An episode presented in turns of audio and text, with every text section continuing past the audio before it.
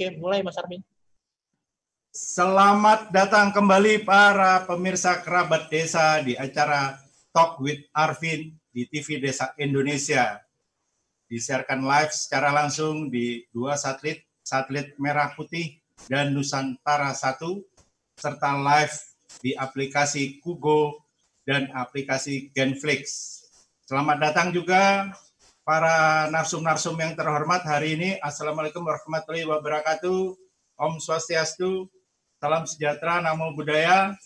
Yang saya hormati Dr. Gancar C. Premananto, SE uh, Magister MM, Ketua Program Studi Magister Manajemen Fakultas Ekonomi Bisnis Universitas Airlangga, dan juga selaku Ketua Pusat Kajian Sosialpreneur dan Digipreneur, serta co-founder Indonesia Brand Network atau IBN. Selamat siang Selamat siang Dr. Pak Gancar. Dokter Selamat Gancar, siang. semoga sehat-sehat selalu. Alhamdulillah, uh, gancar-gancar saja saya di Surabaya. Oke, terima kasih. Selamat datang di acara Talk with Arvin TV Desa Indonesia. Ya, selamat siang juga buat para pemirsa kerabat desa. Semoga bermanfaat acara hari ini. Terima kasih atas undangannya. Terima kasih. Nuwun.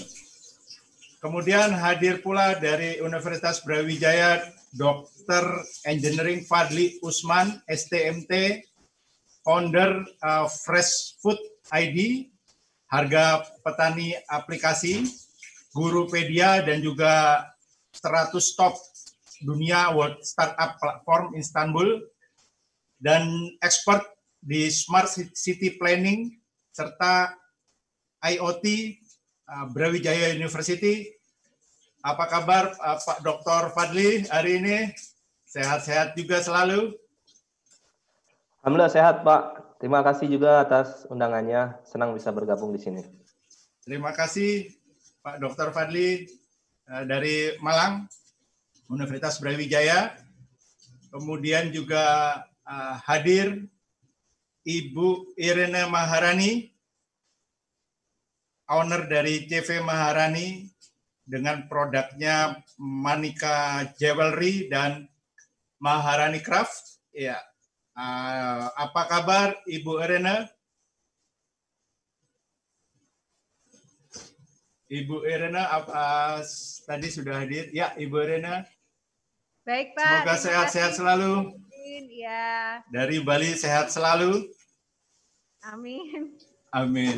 Dan juga hadir Iksan Utama, SE MSM Marketing Experience Manager di B2B Industry serta General Manager sebuah BUMN besar dan expert di bidang brand dan market development dengan master degree marketing dari Fakultas Ekonomi Universitas Indonesia. Apa kabar dari Balikpapan? Suaranya masih unmute, Pak Iksan. Ya. Suaranya. Terima kasih, Pak Iksan. Ya, sehat-sehat, Pak Iksan. Ya. Sehat selalu dari Balikpapan. Kita sapa dari Bali, ya Bali dan Balikpapan. Dan kemudian hadir juga Bapak Kadek Taga, pemilik dari CV Tagasi. CV Tagasi uh, dengan brandnya Tagawood. Apa kabar Bapak Kadek. Ya, Bapak Kadek dengan workshopnya di Desa Klungkung. Eh, tadi sudah hadir. Ya, nanti kita sapa kembali Bapak Kadek. Selamat siang. Oh, selamat siang Bapak Kadek. Pak Alvin, selamat siang. Terima kasih sudah hadir. Terima kasih ya. atas undangannya Pak Alvin. Ya, Talk with Arvin TV Desa Indonesia. Terima kasih. Selamat siang semuanya. Selamat ya. siang. Oke, kali ini kita akan membahas mengenai kreatif produk, terutama dari UKM desa. Bagaimana kreatif produk itu bisa mendunia.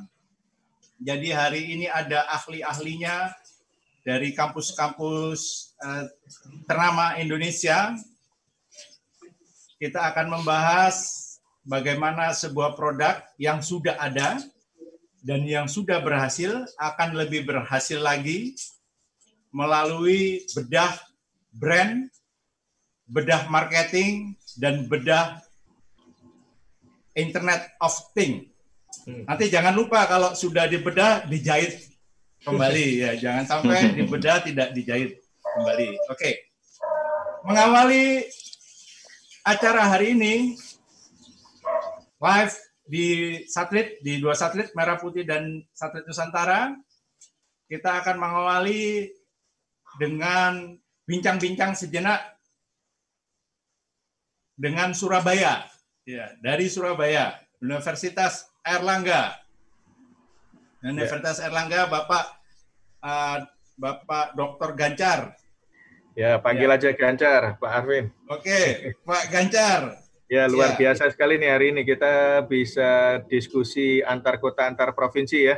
ya betul Bahkan sekali antar pulau juga nih. betul ada Pulau Jawa Ya, ada Pulau Bali dan ada Pulau Kalimantan. Ya. Ada biasa, Bali, biasa. Balikpapan, Surabaya, dan Malang. Ya, terima kasih atas kehadiran semua. Baik, kerabat desa, Dr. Gancar uh, adalah kepala uh, studi Magister Manajemen S2 Universitas Erlangga. Kebetulan beliau juga seorang ahli brand uh, dan marketing, menjadi ketua pusat kajian sosiopreneur dan uh, digipreneur. Ya, Pak Gancar, saya panggilnya Pak Gancar saja ya, Pak Dokter Eh, Gancar sama monggo, saja. Oke, Pak Dokter, ya, Pak Dokter. Ah, jangan. Jadi Gancar aja cukup. ya, Pak Dokter Dokter, aja gelar aja. ya Pak Pak Dokter Gancar. Jadi eh, kita ketahui bahwa sekarang adalah era COVID, ya COVID-19. Betul. di era COVID-19 ini banyak sekali eh, eh, hambatan, kendala bagi eh, para pelaku pengrajin produk kreatif, ya, apalagi yang sudah ekspor, ya, seperti tamu-tamu kita sekarang hari ini, ya, eh, terkendala banyak hal karena eh, situasi. Ya. Tapi tentu kita tidak berpikir saat ini saja, kita berpikir bagaimana nanti situasi eh, setelah COVID pastinya. Ya. Ya. Kita melihat produk-produk hari ini adalah sebuah produk yang berpotensi menulari desa-desa lainnya sebetulnya. Ya, bagaimana sebuah desa bisa menjadi suatu uh, skala yang lebih besar, yakni desa industri. Kita melihat di dalam era COVID ini ada sebetulnya ada blessing in disguise Betul. terjadi uh, deurbanisasi secara otomatis. Dulu kita mengusahakan deurbanisasi uh, itu uh, sulit ya, karena semua ingin ke kota. Hmm. Sekarang banyak sekali SDM-SDM kembali ke desa karena terpaksa dan akhirnya terjadi uh, deurbanisasi. Mungkin saja inilah saatnya untuk membangun sebanyak mungkin desa industri. Karena uh, para SDM yang kembali ke desa ini sedang ada di desa. Ya, dan bagaimana nanti uh, mereka semua tentunya harus memiliki semangat dan ke, uh, keilmuan baru untuk membangun desanya menjadi desa industri. Ya, bahkan mungkin bisa disyaratkan misalnya prakerja uh, di, bisa mengarah ke membangun desa industri tapi diwajibkan untuk membangun desanya, bisa demikian.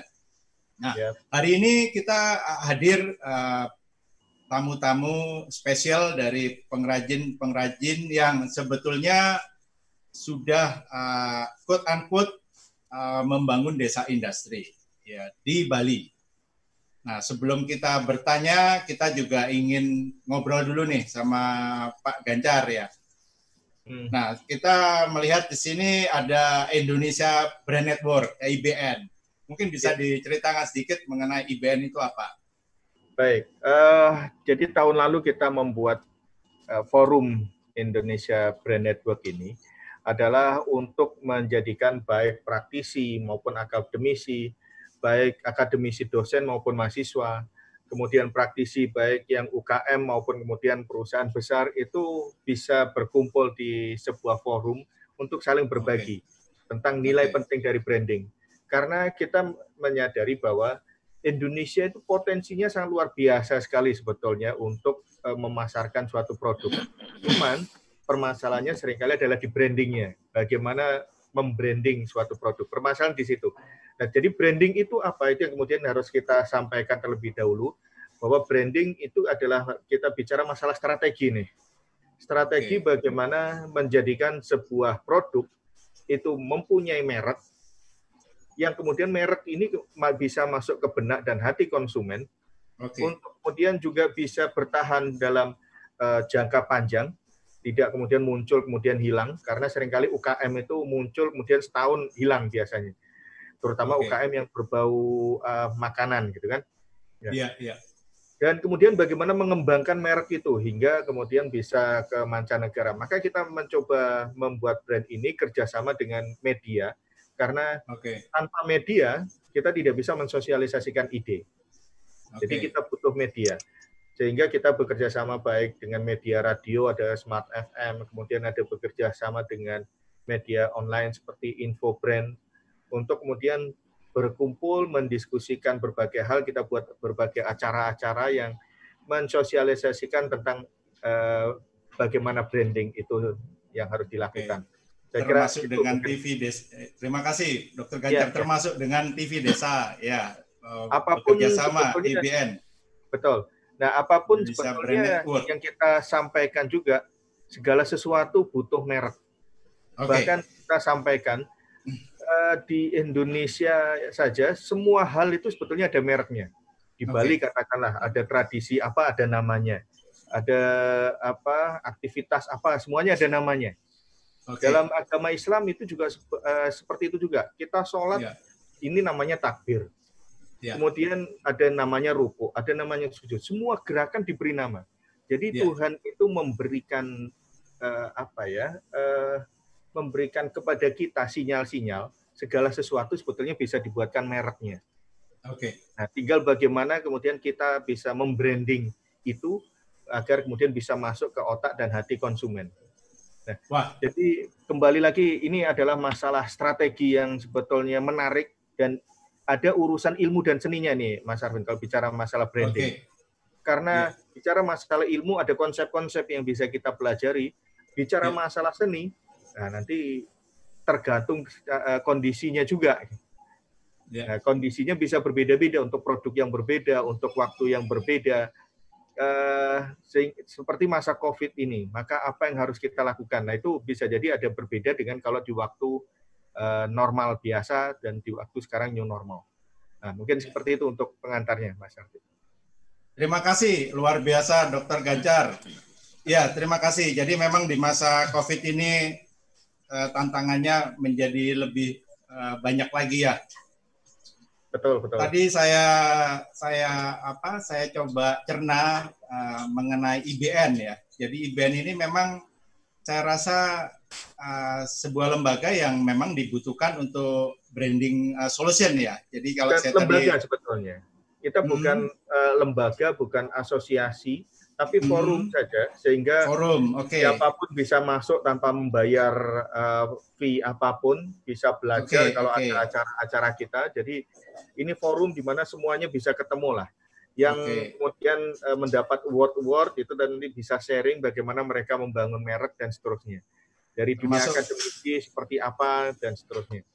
Termasuk kawan-kawan hari ini bisa semua bergabung ya di IBN pastinya. Sangat bisa Betul, bahkan kemudian kalau melihat teman-teman ini yang malah kemudian harus sharing nih. Hmm. Karena dunia kreatif uh, ini memang kita butuh juga untuk informasi bagaimana dunia kreatif itu bisa memasarkan dirinya.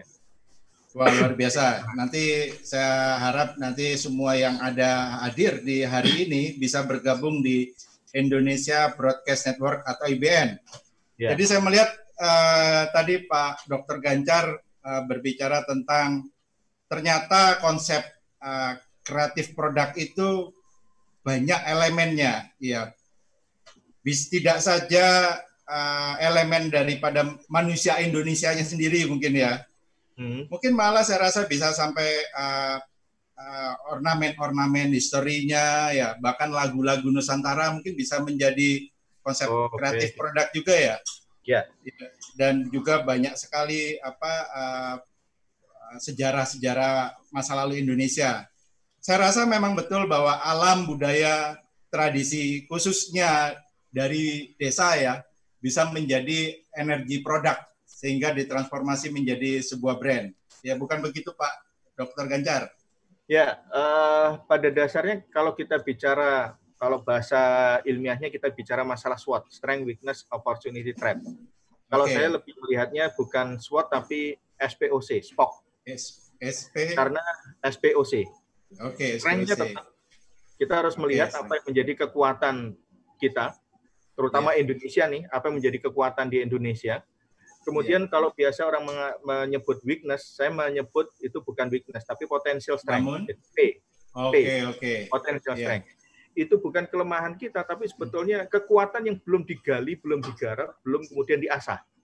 Jadi ada okay. strength, ada potential strength. Okay. Itu dari aspek internal kita. Sehingga kalau sebetulnya uh, hal yang masih potensial ini bisa kita gali, kita asah, nah itu akan menjadi strength tambahan. Strength tambahan ya. Yang kemudian bisa memperkuat lagi, lebih menjadi yeah. competitive advantage yang lebih hebat lagi. Kemudian OT itu saya ganti opportunity opportunity tetap kita harus melihat peluang keluar. T-nya okay. biasanya orang menyebut dengan threat, ancaman. Nah, itu saya ganti dengan C, challenge, tantangan. Nah, yeah. yang menjadi challenge kita saat ini adalah seperti COVID-19. Hmm. Kalau kita sebutnya sebagai ancaman, maka itu bisa menjadikan kita apa ya sesuatu yang mengancam itu kan bisa menjadikan kita stres. Kalau kita ganti yeah. dengan challenge, itu lebih cocok untuk dunia kreatif nih. Bahwa challenge. dunia okay. kreatif itu senang untuk tertantang.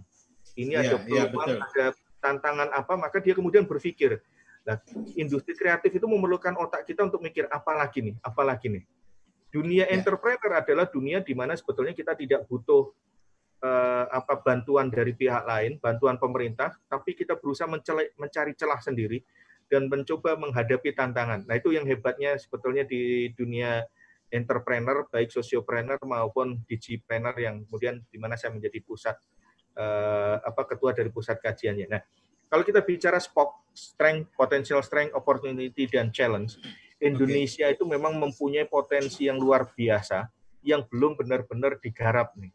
Dan kita yeah. sekarang ini arahnya bukan uh, apa memunculkan potensial strength, tapi malah kemudian berusaha belajar dari negara yang sudah maju. Padahal yeah. negara yang sudah maju itu strength-nya berbeda, potensial strength-nya berbeda. Kita okay. tidak bisa meniru Singapura misalnya, karena Singapura tidak punya potensial strength yang kita miliki. Oke, okay, bisa sumber daya ya. alam. Ya. Oke. Okay. Ya, kemudian uh, apa? Uh, keindahan alam. Nah, mereka tidak mempunyai seperti yang dimiliki oleh oleh Indonesia. Nah, kita okay. punya banyak tradisi-tradisi budaya sampai lagu-lagu musik, alat musiknya yang itu sebetulnya menjadi luar biasa kalau dikembangkan benar dan diberi branding, diberikan storytelling. Nah, itu akan menjadi hal yang luar biasa. Saya kira kita okay. bisa belajar banyak dari itu dan bagaimana mengemas budaya menjadi indah itu seperti Jogja, Bandung, Bali itu sudah luar biasa untuk membuat mem memanfaatkan potensi yang dimilikinya menjadi poten, eh, kekuatan yang baru. Sama seperti Banyuwangi tadinya masih menjadi potensial strength, nah, kemudian okay. sekarang menjadi strength yang kemudian masih digali lagi potensialnya apa lagi, terutama kalau di masa COVID ini hotel dan sebagainya kan sudah menjadi agak sedikit menurun. Ya, ya. Saya kira uh, memang kreatif industri butuh di challenge. Nah, kita sedang menghadapi challenge ini. Kalau bagi saya kuotasi mungkin bisa dimunculkan gini. Dunia tidak akan berhenti berputar bagi uh, mereka yang kreatif. Oke, wah bagus sekali itu. Jadi Setuju. terutama di kreatif industri, dunia yeah. masih tetap jalan walaupun kemudian di masa Covid kita tetap bisa berkreasi. Contoh yeah. nih, alhamdulillah di masa Covid ini saya bisa bikin dua e-book dan kemudian ada masif open online course ada beberapa yang saya buat. MSC, Jadi dua ya? okay. itu saya buat untuk uh, baik berkaitan dengan COVID juga e-booknya itu yaitu server okay. leader dalam kondisi funds dan satunya lagi marketing iblis. Wah, judulnya menakutkan sekali itu. Judulnya harus sesuatu yang memang kontroversial. Kalau enggak, oh, oke, okay. iya. Diminati. Yeah. Masalah branding baik, juga nih. Kalau kita yeah. hanya ikut-ikutan saja, kalah kita. Jadi yeah. kalau kemudian kita lihat dari uh, Singapura, dari Korea, dan hanya ikut-ikutan saja, kita kalah nantinya.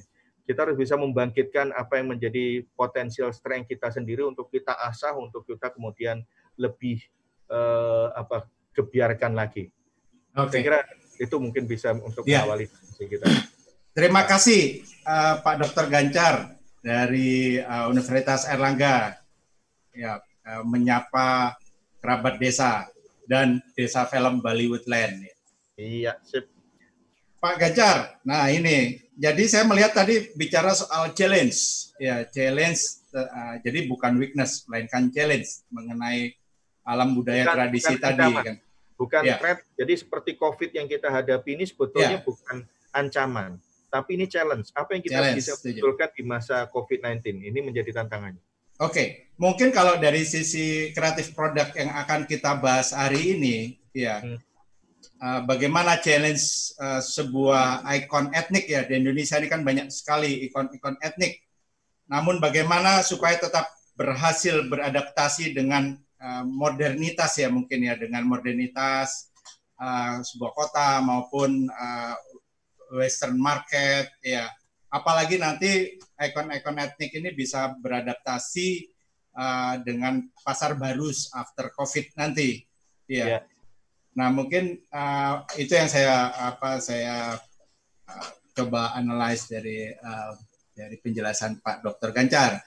Nah, memang betul juga saya setuju Pak Dr. Gancar mengenai yang tadi disampaikan uh, apa storytelling ya. Karena storytelling itu uh, saya pikir nanti akan menjadi kekuatan uh, apa ya karakter ya dari belak dari sebuah brand kan penting juga ya. Jadi memberikan uh, karakter karena kalau brand ini kan saya rasa tidak hanya apa ya logo dan simbol kan pasti ada sebuah cerita. Mungkin hari ini saya yakin produk-produk itu punya ya tamu-tamu spesial kita hari ini punya karakter. Nah dari desa film Bali Woodland sendiri sebetulnya ya banyak seka- melihat banyak sekali eh, produk-produk yang menggunakan film untuk membangun Mhm, karakternya. Hmm. ya bukan begitu tergancar misalnya film eh, kesukaan saya tuh Mission Impossible. Sebetulnya Hmm. di situ jam jam tech hire ya dibangun karakternya melalui eh, sebuah film. Jadi yang pakai jam itu seakan jadi apa jagoan yang sulit mati Oke. gitu kan ya. Ya, ya.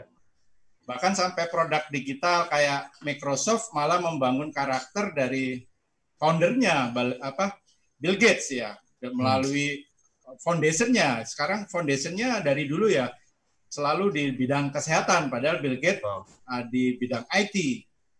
Di sana mungkin uh, akhirnya uh, ini saya ingin tanyakan, akhirnya banyak sekali pro kontra kan. Foundation Bill Gates kok ngurusin kesehatan, padahal uh, softwarenya software IT. Jadi akhirnya dianggap ini, dianggap apa namanya, dianggap konspirasi dan sebagainya. Uh, dan akhirnya saya melihat bahwa merek Microsoft lebih disukai ya dari citra-citra yang dibangun yang Ya. tidak terkait IT itu. Nah, ini bagaimana Pak Dokter? Eh, Nanti saya akan ke eh, kawan-kawan hari ini juga eh, menanyakan kurang lebih serupa. Oke. Jadi membangun karakter di balik merek itu harus bagaimana sebetulnya itu? Ya, jadi kembali lagi pada filosofi, eh, pada kekuatan dasar dari orang Indonesia nih sebetulnya, bahwa sebetulnya orang Indonesia kan pendongeng dan suka dongeng. Pendongeng. Ya, tadi storytelling Suka tadi ya. Oke dan oke. suka bercerita. Tapi Oke. belum kita manfaatkan untuk menceritakan produk kita dan merek kita. Oke, betul hanya betul sekali. menceritakan cerita-cerita atau bahkan sekedar menggosip saja ya. Baru hanya diarahkan ke sana. Padahal kita biasanya kalau tidur zaman dulu selalu ada dongeng gitu kan untuk Iya. memasarkan ide-ide dan value-value kepada eh, anak cucu kita gitu berupa cerita. Oke. Nah, sebetulnya Oke. ini adalah potensial strength yang kita miliki bahwa eh, produk itu bisa jadi sama, tapi dengan story yang berbeda, Oke. maka itu bisa Oke. membawa hal yang berbeda. Contoh gini nih, saya sering kali membawa contoh eh, tempe Bang Jarwo. Oh, Yang namanya Tempe tempe itu di mana-mana bisa jadi sama. Apa Oke, sih kenapa kita harus beli tempe di sana gitu kan tidak ada alasan. Rumah saya di daerah Tropodo, Juanda, dekat Juanda. Saya beli Sama tempe rasanya ya? itu Iya, saya beli tempenya yang Bang Jarwo itu di daerah Doli. Iya. Oh, jadi Kenapa lebih enak beli gitu ya. gitu? Bukan masalah enaknya. Konsumen itu sebetulnya tidak tahu mana produk berkualitas atau tidak. Oh, Oke, oke, Ada oke. storytelling yang kemudian dibalik Storytellingnya itu ya. Bang Jarwo itu. Bahwa Bang Jarwo ini bahkan beliau buat bukunya ini. Jarwo Susanto si Arek Doli. Wah. Dia cerita bagaimana dulunya menolak penutupan Doli Hmm, dan kemudian eh, di pelariannya dia belajar untuk membuat tempe dan ya. kemudian dia berubah sekarang menjadi sosiopreneur, menjadi penggerak. Oke, oke. Jadi yang tadi tadinya menolak penutupan sekarang kemudian eh, mendukung adanya apa UKM UKM dibangkitkan dia mem, apa, membina lingkungannya untuk kemudian Oke. dimunculkan satu persatu. Nah, ada story bahkan kemudian dibuat bukunya. Oke. Kita juga tahu Walt Disney itu ada bikin film Saving Mr. Bank. Kemudian Hmm. uh, McD, McDonald itu ada apa ya judul filmnya The Found- uh, Founder. Founder, Itu ada cerita Iya. yang kemudian menunjukkan bahwa mereka ini punya story yang bisa diceritakan, yang ada value-nya dan menjadikan ketika kita menonton itu masuk ke hati, bukan hanya ke otak. Nah, ini Oke. masuk ke hati penting nih. Karena Setuju, otak setuju. kita udah banyak melihat berbagai hal, mendapat banyak informasi, sehingga kalau menerima informasi lagi udah jenuh. Hmm. Tapi kalau kemudian berupa story, masuk ke hati tadi melalui film-film, nah itu berbeda lagi poinnya. Oke. Jadi kalau secara teori ini masuk ke peripheral, bukan masuk ke central route, bukan masuk ke tujuan utama, tapi ke peripheral. Kita merasa terhibur, merasa asik, tapi kemudian ada sesuatu yang kita dapat. Nah, Oke. storytelling itu yang belum banyak kita gunakan nih untuk eh, ya. produk kita.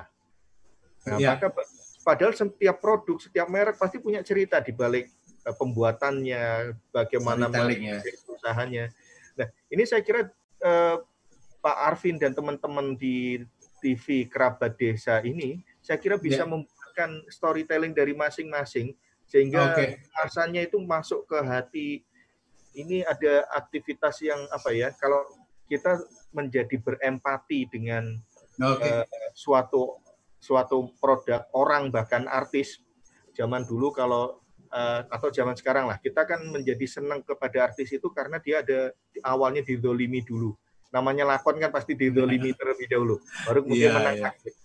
Nah itu Hmm. masuk ke hati dulu sehingga kita merasa berempati dengan yang bersangkutan. Nah Iya. akhirnya ditunjukkan dia sukses loh Oke. hal-hal itu sebetulnya menjadi tema eh, penceritaan secara basic itu ya hanya seperti itu saja kurang lebih yang gampang Oke. bahwa Ya. dulu kita susah payah kemudian sekarang sukses nah bagaimana susah payah itu bahwa dulu ada di dolimi A B C D Nah, itu mungkin bisa masing-masing bisa diceritakan hal seperti itu Pak Arvin Iya. mungkin ada ada dibuat program TV sendiri Pak Arvin untuk eh, menceritakan dalam bentuk story yang berbeda.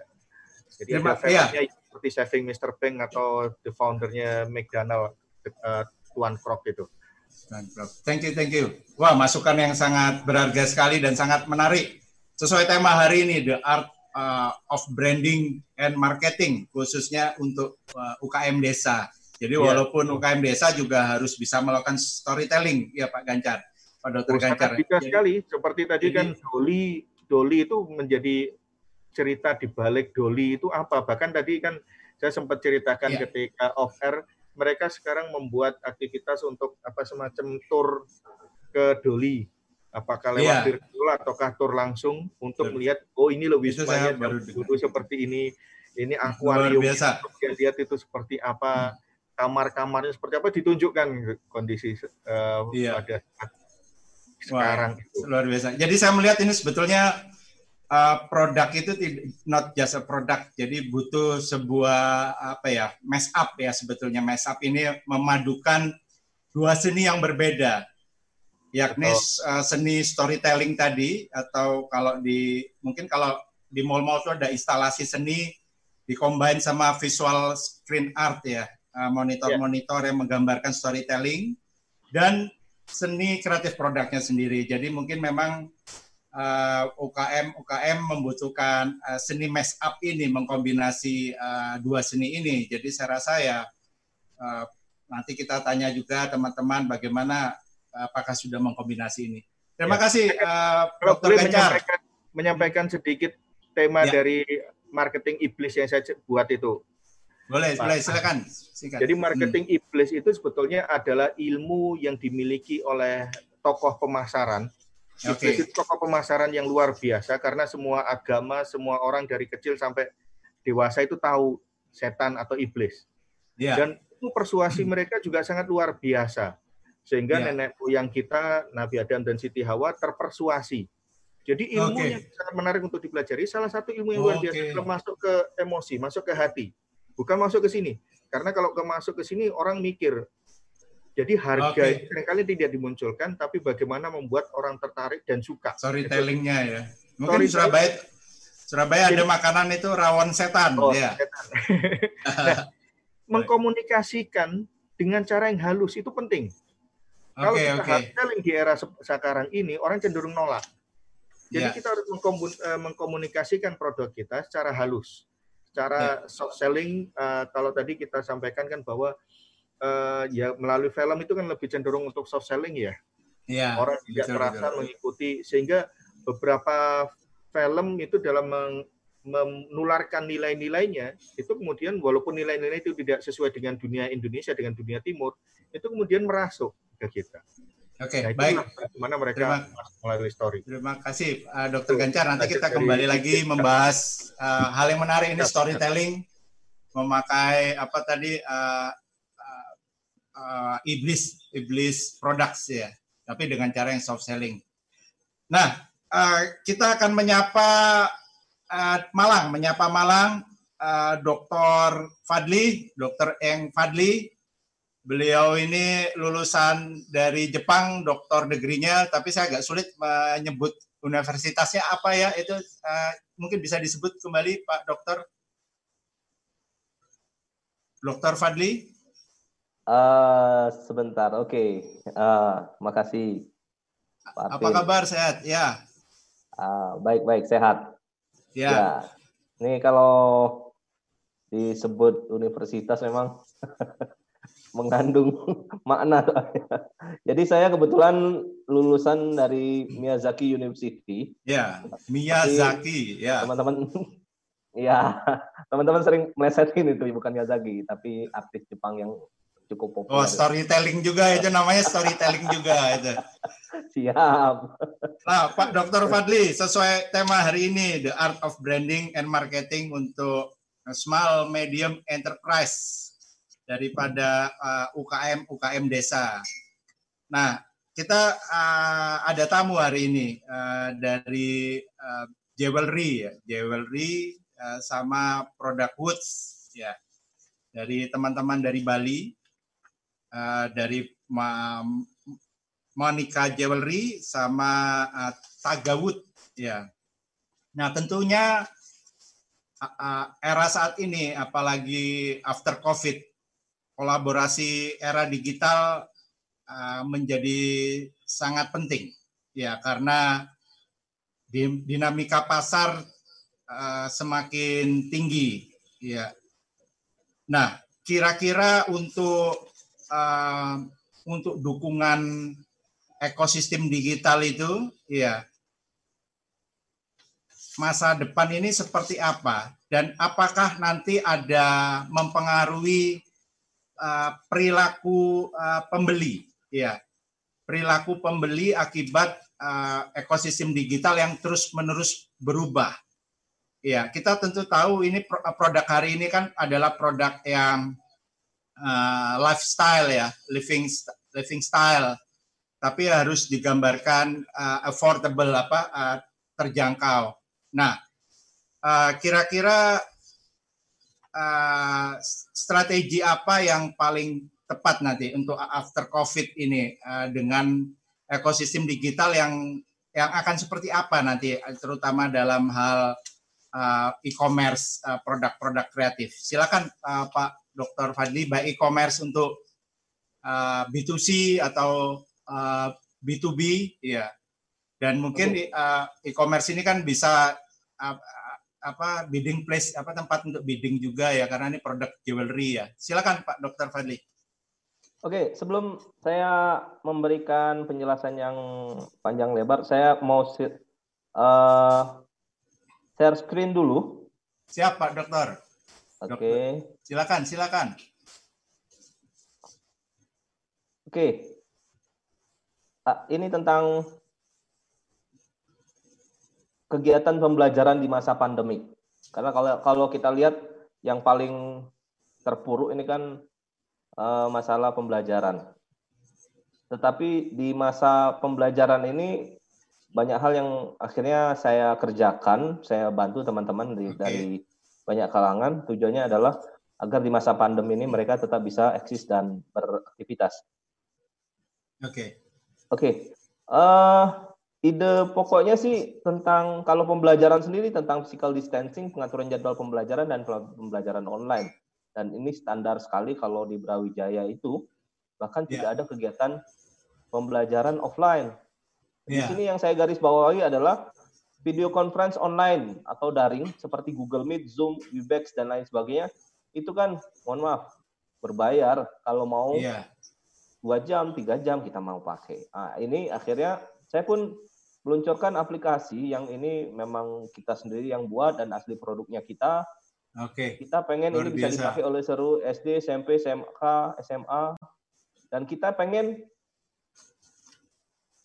gak usah bayar lah. Kita kita kita siapkan ini gratis lah untuk kalian semua. Ya, Oke, oke. karena mm, tujuannya apa sih? Supaya tidak ada eh, i- oke lah kalau yang mampu boleh beli, tapi kalau yang nggak mampu bagaimana? Nah, sehingga kita Iya. buat yang seperti ini, semua orang boleh install, semua orang boleh pakai, semua orang boleh akses. Oke, nah ini saya potong sebentar. Hik oke. apa tadi? Hik app, hik app. Nah, IG, IG, IG, IG app, IG, IG ya, app. oke. IG app. Nah, terkait hari ini mengenai uh, brand and marketing uh, UKM uh, UKM desa, ya. Nah, tentu kan yang namanya tenaga marketing itu kan uh, pasti terus harus trending ya, walaupun nanti masa COVID sudah selesai, walaupun masih masa COVID, saya rasa juga harus terus melakukan training. Nah, sebelumnya kan tidak masalah melakukan in-house training atau workshop ya. Bahkan juga mungkin customer harus di- eh, ada yang namanya public workshop ya.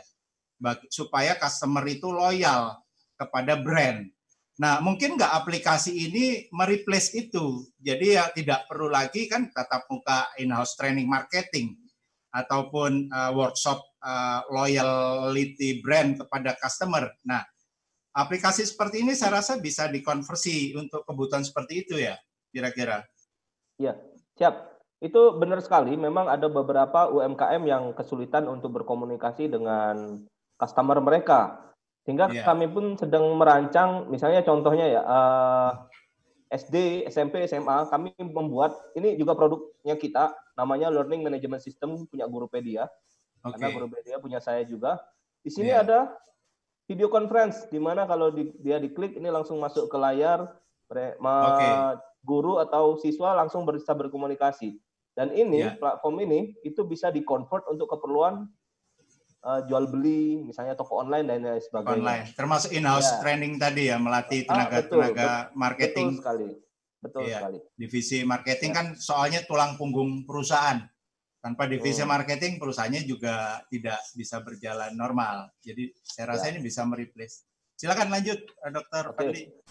Jadi kita juga bekerja sama dengan LMS. Kebetulan sebenarnya ini produknya kita juga, sehingga Oke, gu- eh, sekolah yang tadinya, mohon maaf, punya kantin, punya toko, itu sama sekali tidak ada pemasukan di sana. Sekolah yang Oh, tadinya iya. ada akti- aktivitas belajar, karena eh, kalau saya cek di data dinas pendidikan sur- eh, provinsi, itu dari Iya. sekolah semua sekolah swasta hanya 37 persen saja yang bayar SPP, yang lain alasan terdampak COVID mereka nggak bayar SPP. Sehingga kita membuat materi yang dengannya sekolah itu nggak butuh bayar untuk punya LMS ini. Mereka cukup Iya. kontak kita, sekolahnya di mana, kita eh, langsung kita kasih source code-nya itu kita kasihkan dan mereka bisa mengkreat sendiri. Iya. Eh, LMS ini kebetulan juga bekerja sama dengan Icon Plus. Icon Plus ini perusahaan apa ini? perusahaan anak perusahaannya PLN di bidang telekomunikasi. Harapan saya sih mereka bisa menyediakan fasilitas jaringan telekomunikasi mereka dengan harga yang lebih murah. Nah, ini juga Yeah. produknya kita touchscreen untuk uh, sekolah-sekolah yang mereka nggak punya sinyal, tapi mereka tetap butuh pembelajaran sehingga ini bisa diletakkan di sekolah-sekolah, di balai Nah. desa dan lain sebagainya. Nah, ini saya potong sebentar soal APM apa tadi Iya, anjungan pembelajaran mandiri. Nah, siap. saya melihat eh, tahun lalu di Bali kan banyak sekali eh, ekspansi ya dari produk- produk-produk kreatif ya, bahkan Hmm. produk-produk di desa juga mengikuti eh, exhibition exhibition yang ada di luar negeri banyak sekali eh, eksibisi di Eropa, di Asia, Amerika mereka ikuti. Tapi sekarang kan eksibisi itu tidak ada lagi. Padahal eh, ekspansi itu akan selalu ada walaupun nanti COVID over ekspansi juga ada. Salah satu ekspansi ikutin mengikuti eh, exhibition tadi. Nah, mungkin tidak eh, alat ini menjadi alat eksibisi untuk UKM, UKM eh, produk kreatif itu. Iya. Yes, Mes- mungkin ya. bisa. Mestinya bisa dan kontennya kita bisa kontrol dari Indonesia. Misalnya itu berada di airport atau berada di kedutaan Konten, Indonesia. Ah, yang kontennya kita bisa kontrol dari Indonesia. Eh, kita mau nampilin apa sih? Ini loh JWD punyanya Bali kita mau tampilkan. Itu bisa, sangat bisa karena zaman sekarang kan pokoknya online kita bisa akses ke Oke. Nah, eh, IP mana saja. Ya. Setuju saya. Ah, jadi gini kalau tadi Pak Dr. Fadli sampaikan akhirnya kan memang ah, ekosistem digital dibutuhkan oleh UKM UKM ya. Tidak saja untuk distribusi apa jualannya ataupun banking pembayaran. Tapi juga apa big data marketnya ya tadi ya. Karena big data market ini saya rasa memang ah, penting untuk ah, UKM UKM itu melakukan ah, customer engagement ya. Nah, uh, konten tadi yang Pak Dr. Fadli sampaikan konten. Nah, itu bagaimana nanti kira-kira customer engagement dari uh, alat al- alat-alat seperti ini didesain untuk UKM? Kira-kira kepentingan big data market mereka seperti apa nanti bisa uh, teraplikasikannya? Oke. Ini ada kasus ya, contoh kasus. Iya. Sekolah swasta. Iya. Mereka selama pandemi nggak punya murid. Yang daftar biasanya kapasitas 300, yang daftar cuma 13. Hmm. Kalang kabut, sekolah negeri sudah mau masuk, mereka belum punya murid. Lalu ceritalah ke saya, apa yang harus saya lakukan? Oke, kamu minta nasihat atau minta apa ini saya? Ya, nasihati kami supaya kami punya murid. Oke, yang pertama berdoa saya. Customer ya, oke. Ya, yang Ya, kedua, Setuju. yang kedua, kamu buat landing page.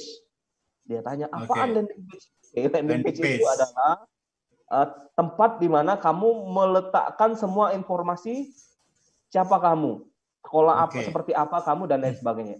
Oke, akhirnya mereka Jadi buat kalau landing- Produk ini apa produknya, profil Ya, produknya siap, apa, siap, betul. landing landing page. Oke. Ya, mereka buat landing page akhirnya saya sarankan di Facebook saja. Kenapa Facebook? Eh, mohon maaf, Facebook itu bahkan mengerti karakternya kita.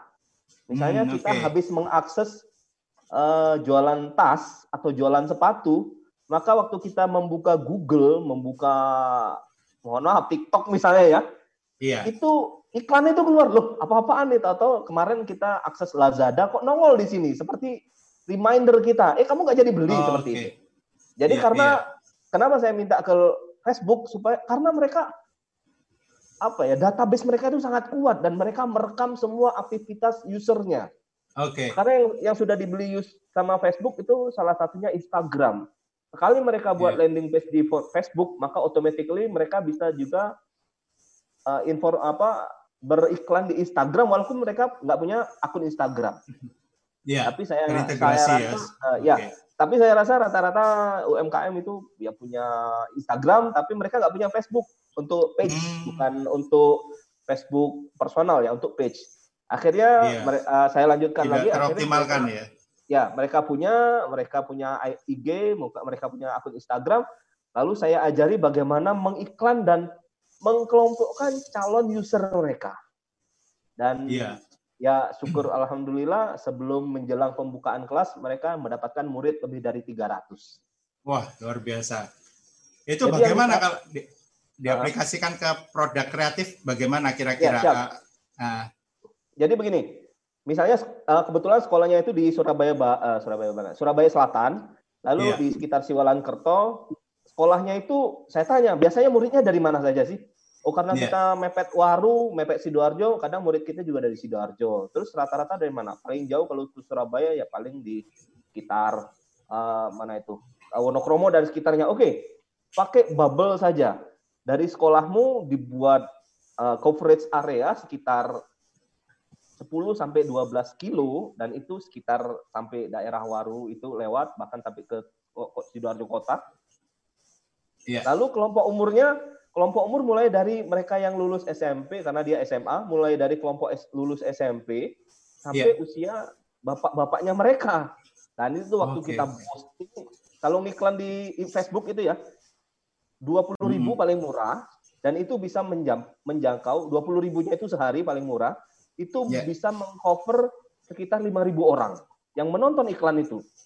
Lalu kemudian Oke, oke. karena waktunya tinggal dua minggu, mereka akhirnya setiap hari itu ngiklan sampai sep- eh, lima- 10 sampai 15 ribu orang menonton iklan mereka sampai akhirnya apa sekolah mulai masuk dan itu mendapatkan 400 siswa.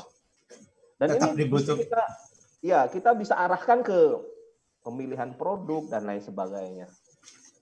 siap. Tetap dibutuhkan storytelling tadi ya yang disampaikan Ah, Dokter siap, pasti, pasti. Iya. Nah, Pastilah. Eh, ini diterapkan dalam eh, skala lokal ya. Bagaimana kalau kita menerapkan eh, kreatif produk yang hadir hari ini kan sampai ekspor ya. Nah, Itu bagaimana menerapkan sistem bubble tadi kira-kira. Oke, nanti malam ini saya ada rapat dengan teman-teman UMKM pengrajin Tanggulangin. Iya, iya. Uh, jadi ceritanya mereka bilang kita ini produknya biasanya kita ekspor, Tapi, Tapi sekarang sekarang- Covid ya. tapi sekarang bagaimana mau ekspor? Orang kenal aja enggak sama produk. Saya tanya, biasanya Iya. pakai apa landing page-nya? Enggak ada pakai landing-landingan Pak katanya. Oh ya oke oke. Iya. Nanti malam lah kita rapat saya bilang. Yang Iya. biasanya produk yang paling banyak dicari apaan saya tanya. Oh itu Pak, case-nya uh, MacBook Air. Oh, yang dari kulit dong. Iya, mereka Hmm. sangat suka itu yang dari kulit. Kita biaya produksi paling cuman 20 dolar tapi di sana laku sampai 200 dolar. Oh, mantap dong 10 kali lipat. Iya, dan itu paling banyak dicari. Setiap bulan bisa 100 pieces itu pasti laku. Oke, Oke, nanti kita fokus dengan produk-produk seperti itu aja nanti malam kita ketemu saya bilang "Ah, Iya. nanti malam saya ketemuan sama mereka dan saya akan susun bagaimana caranya supaya tetap bisa ngiklan kelompok-kelompok sasaran yang biasa mereka apa kelompok eh, para user atau customer mereka yang biasa beli nanti kita posternya lewat Instagram atau lewat Facebook itu biasanya biasanya itu tepat sasaran biasanya karena Facebook Oke. ngerti banget kelakuan kita walaupun misalnya ya misalnya ya kita suka cari-cari obat-obatan misalnya ngerti banget dia bahkan Iya. kita cari apa gitu misalnya kita lagi cari mouse yang wireless atau saya kemarin cari Google Google untuk apa namanya apa kamera apa kamera itu ya nonton VR tapi mau saya modif untuk kalau dipakai Google-nya itu bisa ngelihat suhu suhu tubuh orang dia panas suhunya berapa dan lain sebagainya mau saya modif seperti itu. Eh tahu-tahu iklannya ada aja masuk ke uh, Google saya saya lagi browsing yang lain dia masuk atau apa dia saya lagi browsing ke mana dia nunjukin kamu nggak jadi beli? Ya oh gitu. Jadi dia kenal banget sama kita. Jadi Oke. akun Insta- apa akun Gmail kita itu sangat diamat-amati sama uh, Facebook dan juga turunannya Iya. Terima kasih Dokter Fadli. Jadi memberi masukan yang eh, luar biasa. Dokter Fadli ini kebetulan juga eh, 100 eh, terbaik di dunia eh, eh, platform salah satu platform eh, startup eh, UMKM binaannya. Nah, eh, kalau saya eh, cermati tadi bahwa eh, yang disampaikan eh, di pengrajin eh, sidoarjo tadi ya, saya rasa eh, pengrajin sidoarjo ini sebelum pukulan COVID ada pukulan apa lumpur ya lumpur lapindo sekarang pukulan COVID.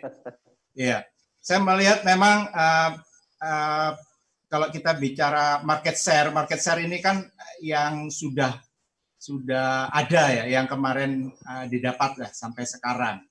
Ada kemungkinan market share eh, atau ya, market usage ya itu sudah berubah mungkin ya uh, setelah COVID ya. Mungkin ini yang uh, nah terus bagaimana uh, melihat ke depan apa kok share the komitmen share ya komitmen share future future marketnya karena perubahan after covid ini. Apakah itu yang dimaksud alat apa alat-alat yang diciptakan oleh aplikasi-aplikasi yang terintegrasi ini bisa membaca itu ya bagaimana kita kehilangan market share dengan cepat akan di replace oleh uh, market uh, future selanjutnya ya silakan Pak Dr. Fadli oke okay. uh, ini lagi ada tahu bulat di lewat depan mungkin kedengaran ya yeah. oke okay. jadi begini uh, user customer kita yeah. itu repeat order itu biasanya seperti itu. Terjadi repeat order yang akhirnya mereka membeli lagi dan lagi dan lagi. Uh, sehingga, ya. ya, sehingga yang harus kita jaga itu adalah database yang kemarin. Mereka beli dari mana saja, kelompok umur berapa saja dan lain sebagainya. Sehingga akhirnya kita bisa menentukan karena kalau kita mau ngiklan pakai internet marketing ya. dana berapapun biasanya kembali kalau pernah okay. dengar cerita ada siapa namanya pengrajin panci yang yeah. dia ngiklan di Facebook itu yeah. sampai satu miliar yeah. ngiklannya per hari satu miliar tapi dia mendapatkan uang dua setengah miliar berarti kan masih ada selisih satu setengah miliar iya yeah, iya yeah Pertanyaannya, ada nggak swalayan yang mendatangkan hmm. pembeli sampai 300 ribu orang untuk beli panci? Tukul nggak cukup, tukul nggak cukup. Pas swala eh, ya, di mall aja, mall itu kapasitasnya paling 6 ribu. Tapi membeli dalam hari yang sama sampai jumlah 300 ribu orang, 500 ribu orang, hanya dengan internet marketing bisa terjadi seperti itu. Iya. Nah, sehingga yang perlu perlu di kita cermati ini adalah produk kita kalau saya lihat kemarin apa presentasi-presentasi dari teman-teman pengrajin itu kan sudah berbahasa hmm. Inggris, wah sudah dasarnya sudah keren banget ini. Tinggal bagaimana okay. marketingnya. Oke. Okay. Ya, nanti kita sapa di sini salah satu uh, pengrajin ya yang ada di Bali yang sudah sampai ekspor ke Amerika Eropa. Nanti kita uh, gali info, tanya-tanya dan sharing-sharing. Uh, jadi kalau saya simpulkan dari Pak Dr. Fadli uh, bahwa uh, aplikasi teknologi ini sebetulnya juga sebuah tools untuk kalau di sales itu simpelnya apa kata-katanya word of mouth ya uh, jualan dari mulut ke mulut ya sebagai aplikasi salesnya substitute-nya tapi word of mouth-nya sangat masif asalkan kita bisa menemukan uh, strategi uh, word of mouth dari digital uh, platformnya kurang lebih begitu. Terima kasih Dokter Fadi. Nanti kita kembali lagi. Siap. Ya, terima kasih. Uh, saya ingin menyapa uh, produknya ini, produknya Ibu Irene Maharani, di mana CV Maharani ini desainernya ada Ibu Irene Maharani dengan uh, Bu Elisa ya. Uh, berdiri sejak tahun 1990 CV Maharani, produknya Monica uh, Jewelry, ada juga Maharani Craft, uh, kerajinannya di desa Singapadu, itu dekat desa Jeluk ya, dan memiliki beberapa uh, outlet, ada di Rumah Sanur, di nanti ada di airport di Jimbaran dan juga sudah ada di Jakarta, dan produk sudah sampai ekspor Amerika Eropa kita sapa dulu uh, Mbak Iren, Ibu Iren, apa kabar? Sehat selalu? Sehat Pak, terima kasih. Ya, Ibu Iren, uh, sebelum ya. ini expert-expertnya tanya-tanya, ya. Nah, silakan tampilkan dulu, perkenalkan Baik. produk ekspornya seperti apa. Silakan. Oke, saya izin share screen ya Pak. Iya. Ya.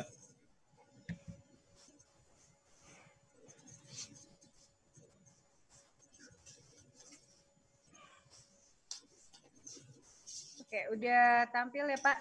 Sudah, ya. Siap. Bagus, bagus. Selamat Silakan, silakan. Pak. Ya, terima kasih atas kesempatan yang diberikan kepada kami, Manika Jori. Eh, tadi sudah diceritakan sekilas dengan Pak Arvin bahwa eh, kami CV Maharani mempunyai produk eh, Manika Jewelry dan Maharani Craft. Ya. Eh, Maharani Craft ini eh, kita ben- eh, dibentuk mulai 2009. Eh, Waktu itu sebenarnya ayah saya yang mempunyai usaha silver, Maharani Silver, itu sejak tahun 90 ya kalau aktenya, tapi eh, Pak Aseng, pendiri CV Maharani itu sebenarnya dulunya eh, pertama kali ke Bali itu eh, berdagang asong di pantai Oh, menjajakan oke, oke. kerajinan kerajinan dari Bali. gitu. Jadi Iya, iya. eh, saya dalam hal ini adalah second generation dari eh, Bapak. Kebetulan Oke, oke. ya eh, empat tahun yang lalu Bapak stroke, jadi saya meneruskan. Iya. Eh, Manika sendiri kita dirikan atau kita launching di 2015.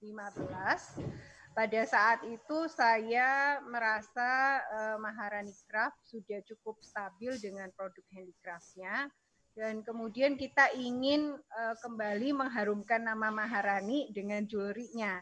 Tapi kita tidak mau pilih silver karena silver sudah banyak waktu itu. Jadi kita putuskan eh, dengan kuningan gitu. Oke, oke. Pengrajin yang mengerjakan eh, manika itu eh, adalah second generation dari tukangnya bapak yang dulu sejak dulu mendampingi eh, ayah saya. Jadi Oke. dulu ayah saya pinjem barang sama si bapaknya Wayan. Oke, oke. Em, kita launching di eh, Jakarta Fashion Week waktu itu. Terus Hmm. kemudian eh, ada Pak Samuel Watimena mendatangi booth kita Ya. dan menyapa kita, eh, kamu baru ya gitu. Kemudian kita bilang iya Pak, kita baru gitu. Wah unik nih gitu. Ya. Jadi eh, waktu itu happy sekali bahwa sambutannya dari Pak Samuel Watimena sangat eh, menghargai karya kita dan kelihatan eh, kita baru gitu unik Eh, sehingga kita diajak untuk ikut di Inakraf 2016 gitu. Oke. Nah di Inakraf 2016 eh, itu kita di booth eh, Kemendak karena waktu itu Pak Samuel Watimena adalah sebagai kurator dari eh, booth eh, Inakraf Kemendak. Dan waktu itu pada hari ketiga eh, kita sudah sold out Wah, luar biasa. sedikit gitu. Ya. Em, kemudian kita juga menerima award. Eh,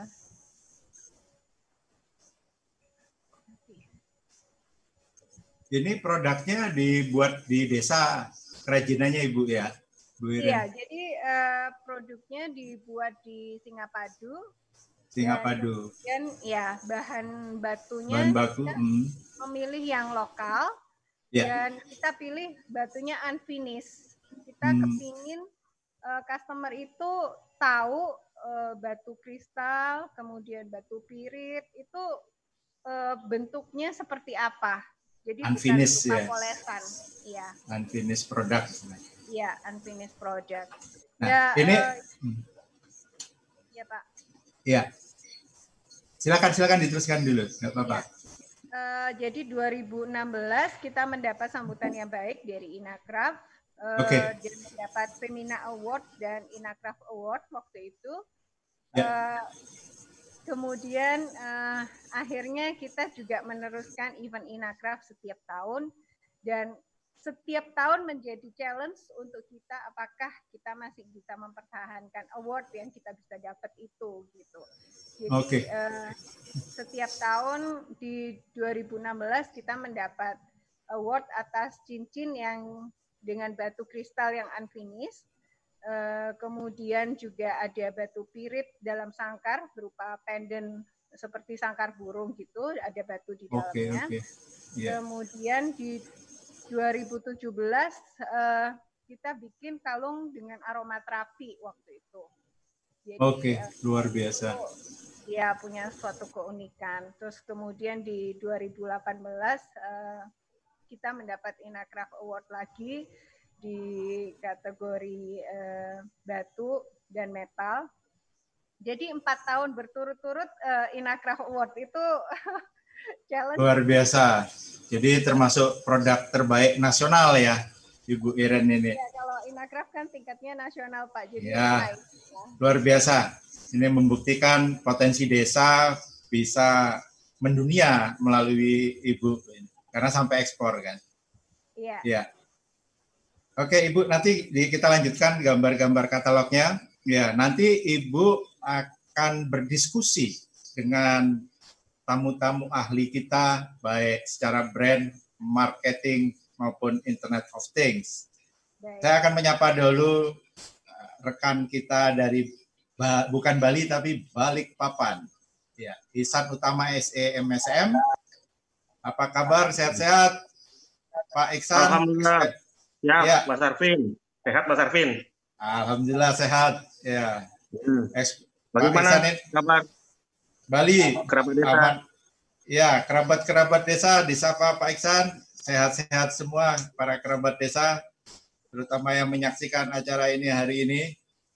Pak Iksan, Ya. tadi sudah melihat karya Bu Irene. Oh ya, saya sampaikan dulu Pak Iksan, experience manager di dua eh, B2B ya, B2B industry, juga seorang general manager dari BUMN eh, besar ya, kemudian juga ahli brand marketing development eh, mendalami banyak eh, hal-hal di marketing development dan juga masternya juga khusus marketing dari eh, Universitas Indonesia.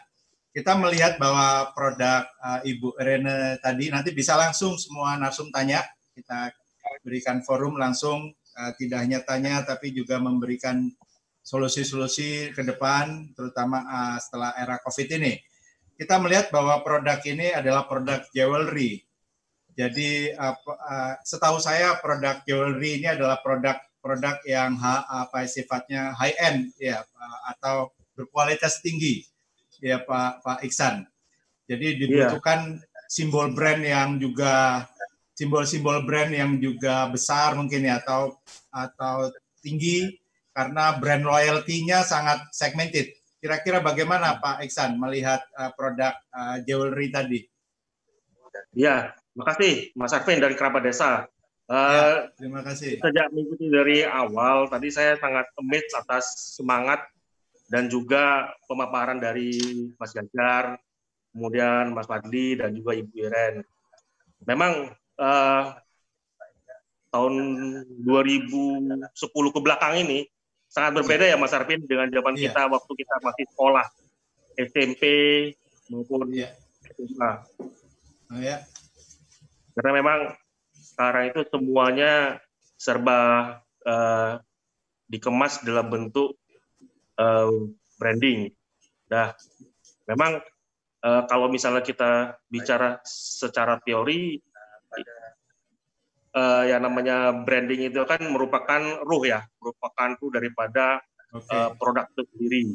Nah, Ya, kemudian ya. juga kalau dari sisi konsep dan teori juga brand itu dimulai dari eh, pengenalan eh, masyarakat atau umum terhadap produk tersebut, kemudian yang kedua asosiasi yang terbentuk, kemudian yang ketiga eh, benefit maupun eh, manfaat yang dirasakan oleh pada customer tersebut dan sampai dengan akhirnya menjadi brand karakter. Nah, Brand karakter. Kemudian kalau misalnya kita lihat ya yang saya sampaikan tadi dari tahun abad milenial sekarang ya Mas Arvin ya. Iya, Abad iya. milenial ini memang eh, eh, brand itu eh, sekarang itu tidak hanya eh, barang yang di, di apa tidak hanya barang yang menjadi eh, manfaat daripada yang dirasakan oleh customer, tetapi bagaimana terbentuk dari asosiasi maupun dari emosi daripada daripada pelakunya. Dan untuk produk Manika sendiri ini kan adalah produk jewelry. Jewelry yang sebetulnya kalau kita lihat itu sangat segmented, targeted, segmented gitu. Nah, ya. ada plus minusnya tentunya Mas Arvin ya. Pertama itu ya. adalah dari sisi market tidak semuanya orang bisa masuk. Kemudian yang kedua eh, dari sisi eh, dari sisi kategorinya tidak uh, tidak semua orang yang uh, apa istilahnya yang merasakan manfaat dari sisi fungsional, tetapi lebih ke arah emosional. Nah, hal-hal okay, ini yang bisa dieksplor oleh Manika, gitu ya. Jadi memang okay. Uh, grade-nya itu bukan dari bukan dari sisi benefit secara produk, tapi dari sisi emosional secara produk brand tersebut. Okay, Kemudian ada ada ada keuntungan juga untuk produk uh, jewelry seperti ini. Mm-hmm. Kalau misalnya kita bicara secara konsep, tentunya apabila barang itu mudah untuk dimasuki, segmen targetnya mudah untuk dimasuki, mm-hmm. maka akan begitu banyak pesaing gitu Mas Arvin ya, rekan-rekan okay, okay. semua ya. Tetapi okay. kalau untuk jewelry ini tentunya termasuk yang segmented dan akan lebih susah untuk dimasuki karena oh, okay. uniqueness maupun emosional sendiri yang sangat terkait sangat terkait dengan uh, emosional pemakainya tersebut. Nah, sebetulnya dari Manika tersendiri sudah sangat apa sangat uh, sangat intens atau juga sangat, uh, embodied ya dengan dengan customernya. Tetapi mungkin uh, di dalamnya dari Ibu Eren bisa membuat grading gitu ya Bu ya. Membuat grading untuk customer-customer yang bisa disegmentasikan secara perilaku, kemudian secara geografis, maupun juga eh, masukan-masukan eh, daripada customer-customer yang eh, pernah Ibu temui selama produk ini berjalan atau brand ini berjalan. Nah, akan tetapi tentunya apabila produk uh, produk daripada Manika ini begitu apa namanya begitu eksklusif, tentunya ekstensi daripada brand tersebut akan menjadi lebih sempit ya ekstensi. Jadi kalau brand itu kan bisa ditarik ke samping maupun ditarik ke atas. Nah, okay. uh, eh, tentunya strategi yang bisa dipakai soal oleh produk Manika ini adalah bagaimana ekstensifikasi brand tersebut ke kiri dan maupun ke kanan gitu ya. Oke, okay. keseimbangan ya. Ya betul daripada ditarik ke atas maupun ke bawah karena ini uh, brand untuk produk Manika ini sangat-sangat uh, eksklusif gitu ya. Ya tadi uh, pertama yang bisa disimpulkan adalah untuk produk seperti Manika ini uh, tadi uh, sangat terkait atau sangat terkait dengan embodied uh, emosional apa emosional dari pemakainya. Kemudian yang kedua juga termasuk uh, segmen market yang tidak semua orang bisa masuk, tetapi untuk uh, memperluas variannya juga semakin sempit. Oleh sebab itu, uh, strategi brand yang dipakai itu adalah spesifikasi. Nah, okay. kemudian apabila dibandingkan dengan uh, geografi uh, wilayah lain, tentunya Bali ini kan punya ini ya punya unggulan, unggulan komparatif. Karena kalau kita lihat dari sisi seni hanya Bali, kemudian Jogja, Bandung dan yang mempunyai kegiatan komparatif seperti ini. Nah, dan kalau di kita, Mas Arvin, sebetulnya ya. sangat membuka kemitraan, kemitraan untuk UKM UKM yang okay. apa ingin membangun ataupun untuk mengembangkan brandnya.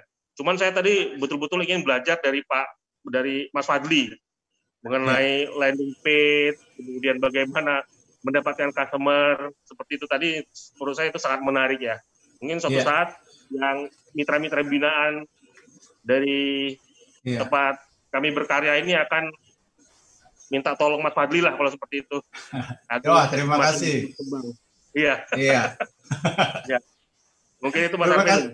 Iya, nanti kita lanjut lagi uh, Pak Iksan. Jadi uh, yang saya cerna dari Pak Iksan bahwa produk jewelry Ibu Iren ini uh, sangat segmented, ya, tapi itu adalah sebuah keuntungan. Keuntungan uh, kompetitor tidak terlalu banyak, tapi walaupun begitu tetap mas, mungkin tetap masih ada kompetitornya ya. Nah, iya. kuncinya adalah uh, karena produk ini dari desa, ya kuncinya mungkin adalah mempertahankan uh, tradisi, ya. Tapi bagaimana terus berinovasi daripada uh, bentuk-bentuk uh, style desainnya tadi mungkin, mungkin ini akan menjadi kunci uh, produk kreatifnya untuk mendunia yang uh, disampaikan oleh Pak Iksan, ya. Dan ya. juga uh, tadi kalau saya cerita dari Pak Iksan bahwa produk jewelry ini ya karena merupakan produk yang sangat apa uh, segmented, ya. Mungkinkah uh, produk ini saya mungkin tidak perlu menyebut merek, tapi mungkin kalau di dalam produk fashion banyak sekali merek-merek yang sangat luar biasa terkenal berpuluh-puluh tahun dari masa ke masa ada hmm. di mall-mall ya dan menjadi merek yang mendunia. Mungkinkah uh, produk uh, Ibu Eren ini walaupun dari pengrajin desa akan menjadi simbol brand superior sama seperti produk-produk uh, dunia itu yang kita banyak lihat di mall-mall itu. Uh, Pak Iksan bagaimana kira-kira?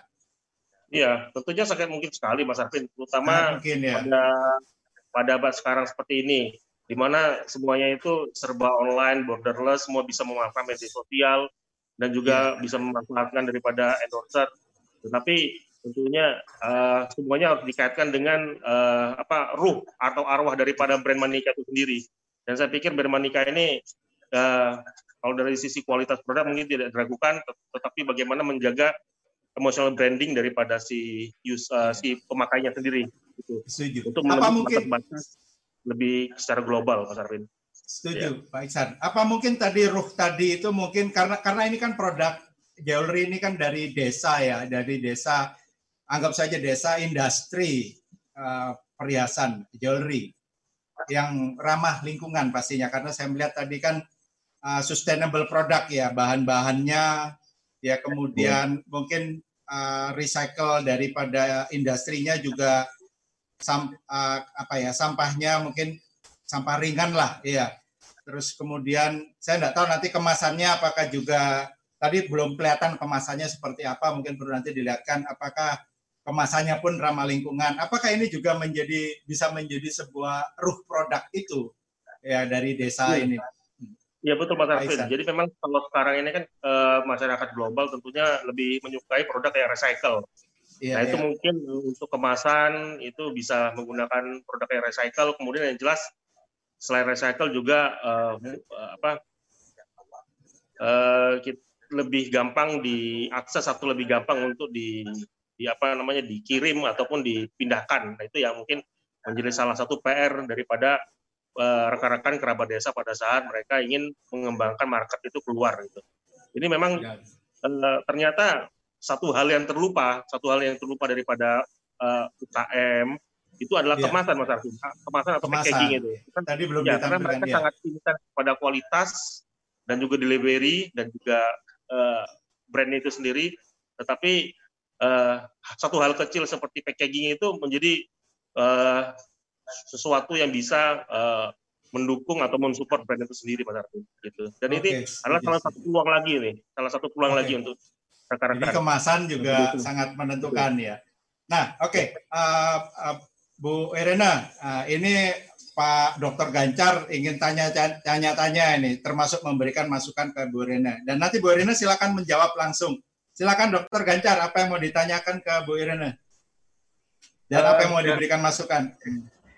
Tidak bertanya sih, Pak. Malah saya sebetulnya memberikan apresiasi uh, kepada okay. apa yang dilakukan Bu Irena karena yang saya lihat tadi Bu Irena ada story yang luar biasa tadi dimunculkan bagaimana memulai bisnisnya itu.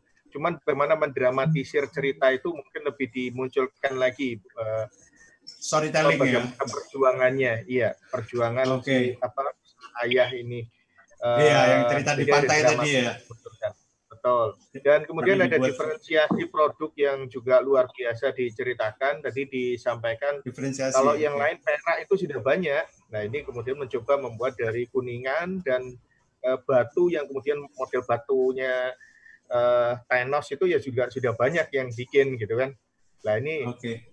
Bukan batu yang kemudian dihalus, tapi kemudian batu yang masih unfinished. Nah ini hal yang menjadi diferensiasi. Nah, cuman memang uh, saya sampaikan tadi bahwa cerita-cerita ini kemudian mungkin bisa lebih digali lagi, termasuk bagaimana batu itu didapatkan asal usulnya dari Oke. tempat yang seperti Story- apa. Kembali ke storytelling ya. Oke. Ya, prosesnya kemudian warna apa makna dari warna merah, warna biru untuk di tradisi-tradisi di Bali mungkin bisa lebih diungkapkan lagi.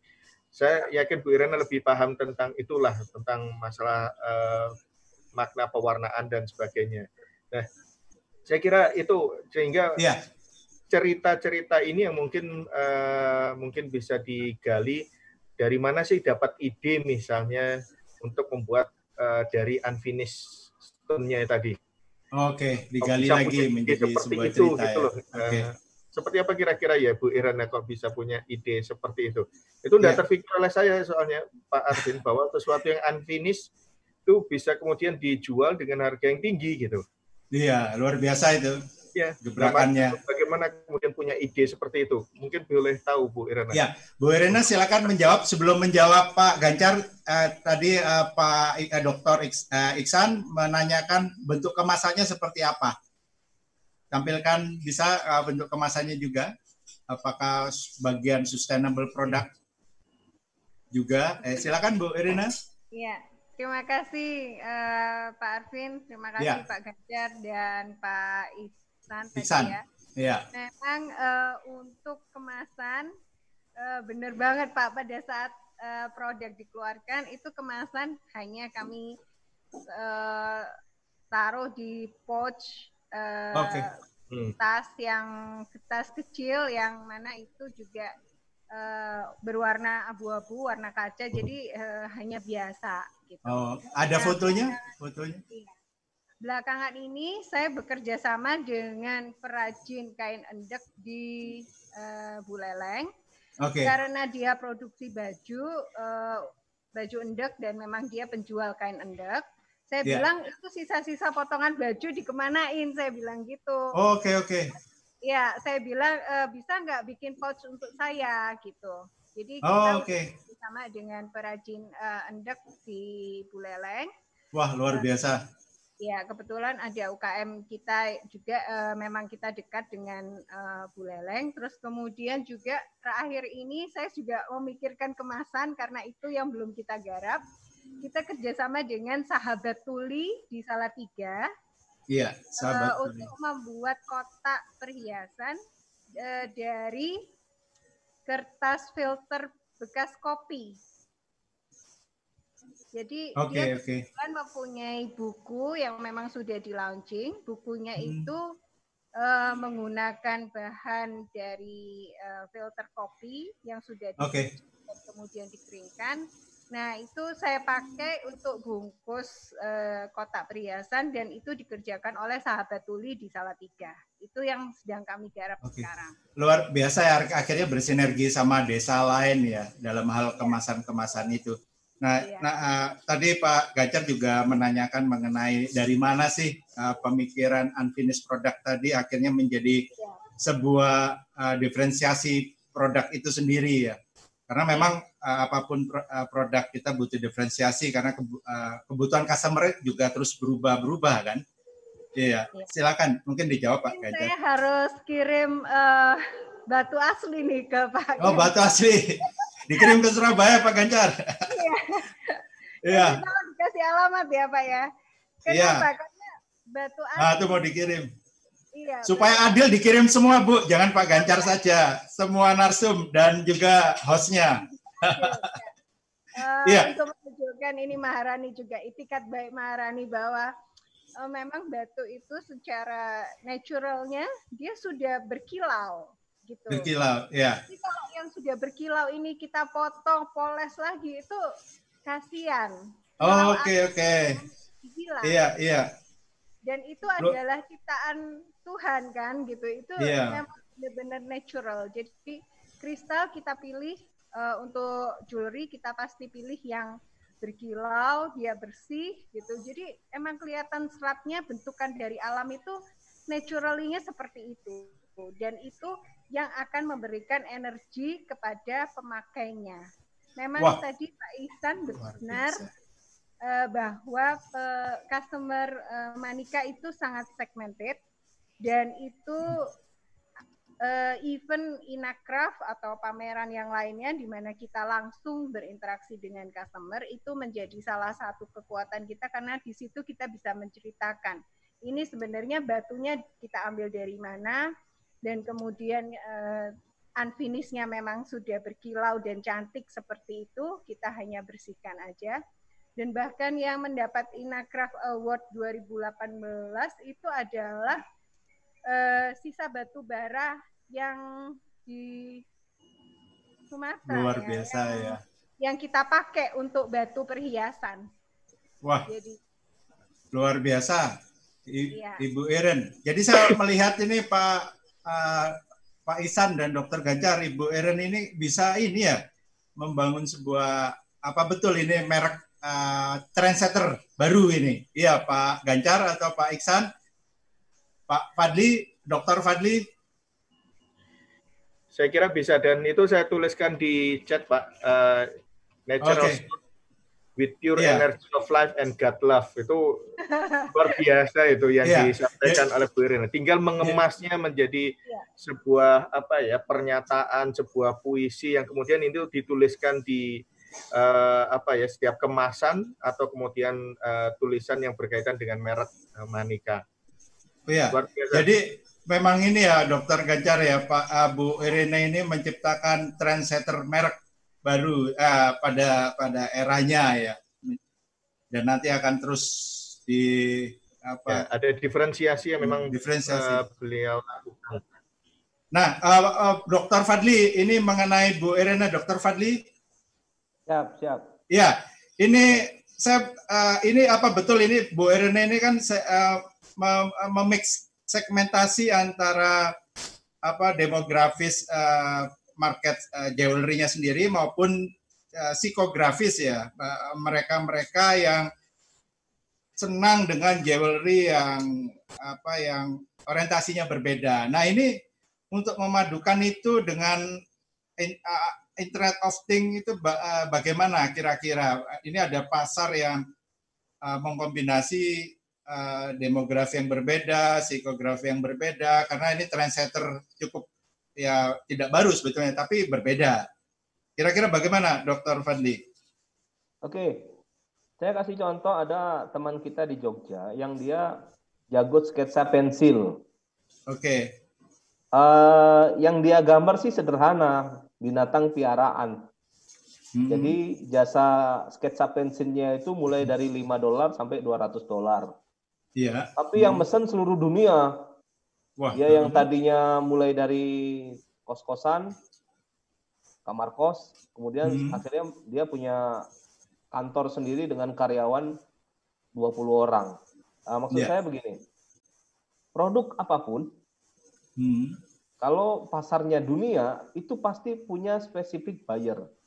Nah, produk Bu Iren sendiri sudah spesifik, unik, dan apalagi kalau kita pernah baca-baca artikel tentang artis-artis dunia, misalnya misalnya Angelina Jolie, itu pakai aki juga, mohon maaf, pakai oke. perhiasan yang ada natural stone-nya. Saya pikir ini bisa dijadikan apa ya momentum sehingga memang produk-produk dengan eh, bentuk yang unik dan disertai dengan eh, bebatuan mineral-mineral yang memang punya alam. Saya, saya yakin ini punya pasar yang juga spesifik dan bisa masuk eh, penetrasinya bisa cukup luas bukan hanya di Indonesia. Kalau Tapi di kita dunia. pasarnya hanya membatasi Indonesia mungkin nanti pembelinya nanti yang ya nggak banyak paling itu itu saja Fadli-Fadli lagi Fadli-Fadli lagi nanti. Nah, Dokter Fadli tadi bicara Ange, Ange- apa Angelina Jolie kalau di bahasa Jawa Angel Angel ya Angel Angelina. Angel Nah. Eh, tentu artinya ini kan produk sangat spesifik, jadi dibutuhkan edukasi brand, apalagi dunia kan, edukasi Hmm. brand yang cukup mendunia. Hmm. Apakah dibutuhkan brand ambassador, eh, Bu Iren? Wah, kalau brand ambasadornya Angela Jolie nanti bagaimana, Bu Iren nanti? Gimana bayar? Kira-kira ada uh, brand ambassador yang uh, uh, apa istilahnya pas untuk untuk Ibu Iren mendunia dari Indonesia? Apa Dokter Fadli sendiri mungkin? Mau masa mau sebut dari Jepang kampus saya? Oh. Tapi dibutuhkan ya, saya rasa brand ambassador ya, ini ya. untuk menjelaskan kepada dunia ini supaya produk ya, desa betul. ini semakin mendunia. Hmm. Baik, uh, kita lanjut uh, kerabat-kerabat desa, kita akan lanjut ke produk berikutnya dulu. Ya, produk berikutnya tidak kalah mautnya. Ya, ini dari CV uh, Tagasi yang dimiliki oleh uh, Pak Kadek Toga. Brandnya adalah Tagawood. Ya, uh, bukan Bollywood tapi Tagawood. Ya. Nah, uh, workshopnya di Desa Kelungkung. Apa kabar? Sehat-sehat selalu, Pak Kadek. Selamat pagi, Pak Alvin. Selamat siang. Kita, oh, saya bilang pagi, pagi, pagi terus. Pak. Siap, siap. Semangat pagi. Selamat Gimana? pagi buat kerabat desa semuanya. Terima kasih Pak Kade. Ya, bagaimana uh, situasi COVID? Uh, uh, apakah cukup berdampak kepada pengrajin-pengrajin uh, di desa? Ya, uh, kondisi COVID memang sangat berdampak ya Pak ya terhadap ya. aktivitas kita di desa. Jelas menurun karena tidak sendiri semuanya. Ya. Tapi kita harus tetap uh, positive thing aja karena iya. dengan yeah. kondisi begini pasti ada sesuatu nih yang bisa kita lakukan untuk yang uh, untuk yang baik ya, untuk kebaikan kita atau persiapan kita ke depan. Betul betul. Ya kita nah, berkesempatan Pak di sini untuk ya, mikirin mungkin... apa sih kelemahan kita. Selama sibuk itu kan nggak pernah nih Pak. Kelemahan-kelemahan okay. kita kadang terlewati terus kan. Jadi hari Tapi ini dengan, hmm. dengan acara ya. ini bisa ada strategi-strategi jualan baru ya Pak ya. Benar Pak, berkesempatan sekali nih bisa dapat informasi banyak dari bapak-bapak. Iya, ada solusi-solusi co-branding juga tadi dari Bapak Iksan ya. Ditantang Betul. tadi dari uh, dari institusinya nanti bisa yeah. ngobrol di belakang setelah Baik, acara. Pak. Nah, oke, okay, silakan uh, Pak Kadek uh, memunculkan dulu ini produknya yang membuat kerabat desa pemasar, penasaran ini, termasuk saya juga penasaran. Silakan, silakan. Baik Pak, saya dibantu sama Ibu Iren nih datanya. Oke, okay, Ibu Iren, terima kasih. Uh, saya uh, pemilik dari CV Tagasi Pak, nama okay. perusahaannya. Oke. Okay. Ya, sudah 2002 kita berjalan. Okay. Yang yeah. awalnya itu berjalan dari basic bisnis adalah trading Pak. Oke. Okay. Jadi uh, marketnya Jepang. Hmm. Selama perjalanan banyak hal lah yang kita bisa pelajari. Uh, pergi ke beberapa daerah, survei supplier segala macam. Yeah. Sehingga uh, sempat kita membuat industri, uh, membuat mebel sendiri juga. Itu pun karena tuntutan. Yeah. Uh, di mana klien Jepang itu dulu kalau datang nggak pernah panjang pak waktunya okay. pasti short time paling tiga yeah, hari empat yeah. hari ya. jadi yeah. hari pertama datang meeting dia minta sampel nah, gimana caranya kita sehari bisa bikin sampel gitu pak jadi jemput yeah. bola kita akhirnya saya yeah. punya workshop kecil oke okay. ada workshop kecil untuk membuat uh, produk-produk develop baru di sana untuk sampel gitu sehingga memperlancar untuk uh, ordernya itu turun dari klien pak Oke, oke. Terus di mana seiring waktu berjalan uh, tsunami Jepang karena main ekspor kita Jepang, Pak. Kemarin Oke, itu. tsunami Jepang tahun berapa itu ya? Saya lupa 2000 Do, uh, 2010. Ya? 2010, 2010, Pak. Ya. Oh, 2010 ya, ya, ya. ya. Iya. Dari 2010 akhirnya kita lebih fokusin akhirnya ke uh, produk lokal, istilahnya kita ambil project uh, isi villa kayak gitu-gitu. Sehingga okay, okay. kita punya limbah, Pak. Limbah, limbah okay. kayu uh, yang mana kita memang pakai kayunya legal dari uh, perhutani cepu ya kalau kita pakai selama ini. Karena kita tahu kayu jati kita itu luar biasa, Pak. Okay. Dan saya tidak tahu kok cinta banget sama kayu jati gitu. Oke. Okay. Sampai-sampai limbah industri saya saya tidak bakar atau tidak buang atau tidak kasih orang. karena saya pasti bisa nih uh, bikin sesuatu yang uh, bermanfaat gitu loh Pak. Okay. Akhirnya muncullah uh, Taga Pak. Taga. Taga ini uh, uh, saya bikin brand yang gampang diingat, hmm. yang Taga. Perusahaannya sendiri kan CP Tagasi. CV, iya. Kalau boleh saya, saya boleh cerita ya Pak ya Tagasi ini. Boleh, ya, boleh. Ya. ya. Tagasi itu uh, ke Jepang-Jepangan namanya. Ke Jepang-Jepangan. Oh, itu ada dokter Jadi, dari Jepang, Fadli. Ya. Nah, kebetulan ada Pak Fadli. Fadli. Ya, Mungkin Pak yang Fadli. paham. Jadi Tagasi tiga kata yang berbeda yang uh, saya uh, pikirkan dalam filosofi, uh, filosofi hidup saya. Ya. Ta itu Tanoshi, yang artinya ah. enjoy. Apa tadi? Tanoshi. Tanoshi, oke okay, oke. Okay. Ya, Tanoshi itu enjoy. Ga-nya itu gambaru. Oke. Okay, gambaru itu artinya berusaha. Berusaha. Uh, si-nya itu siawase. Artinya okay. kebahagiaan atau kepuasan, Pak. Iya, iya. Jadi terlalu ke Jepang-Jepangan, padahal nih ownernya orang Bali nih, gitu. Jadi saya singkat aja, Taga itu begitu gampang, begitu kayaknya uh, gampang diingat dan gampang disebut gitu loh, Pak. Oke okay, oke. Okay. Ya, dan fokus Taga itu sekarang di produk uh, kayu uh, untuk item kitchenware. Ya, kitchenware. Dan ya. deko, okay, Pak. Okay. Iya, Pak. Ya. Pasarnya Jadi, Jepang saja atau sudah sampai oh sampai mana-mana ya seluruh dunia ya? Jadi kita uh, selama ini Jepang. Ya. Dan kita coba aktif juga untuk di uh, pameran Yeah. Pada saat bikin brand Taga, ada produk kayunya, kita coba ikut Inakraf pada saat itu yeah. tahun 2017 ya Pak ya. Yeah. Itu karena dalam bayangan tuh nggak pernah tahu produk saya ini laku nggak gitu loh Pak. Yeah. Tapi ternyata pasar menilai luar biasa Pak. Sampai mengantre-ngantre gitu orang belanja di booth. Dan itu yeah. satu hal yang membuat saya tuh oh gini antusias ya uh, orang-orang terhadap produk kayu gitu. Jadi sehingga menambah semangat saya lagi nih Pak untuk uh, apa namanya lebih memfokuskan lagi produk-produk okay. yang kita buat. Dan kita uh, akan aktif Pak di pameran-pameran untuk oh, iya. menambah lagi pangsa pasar lain Pak.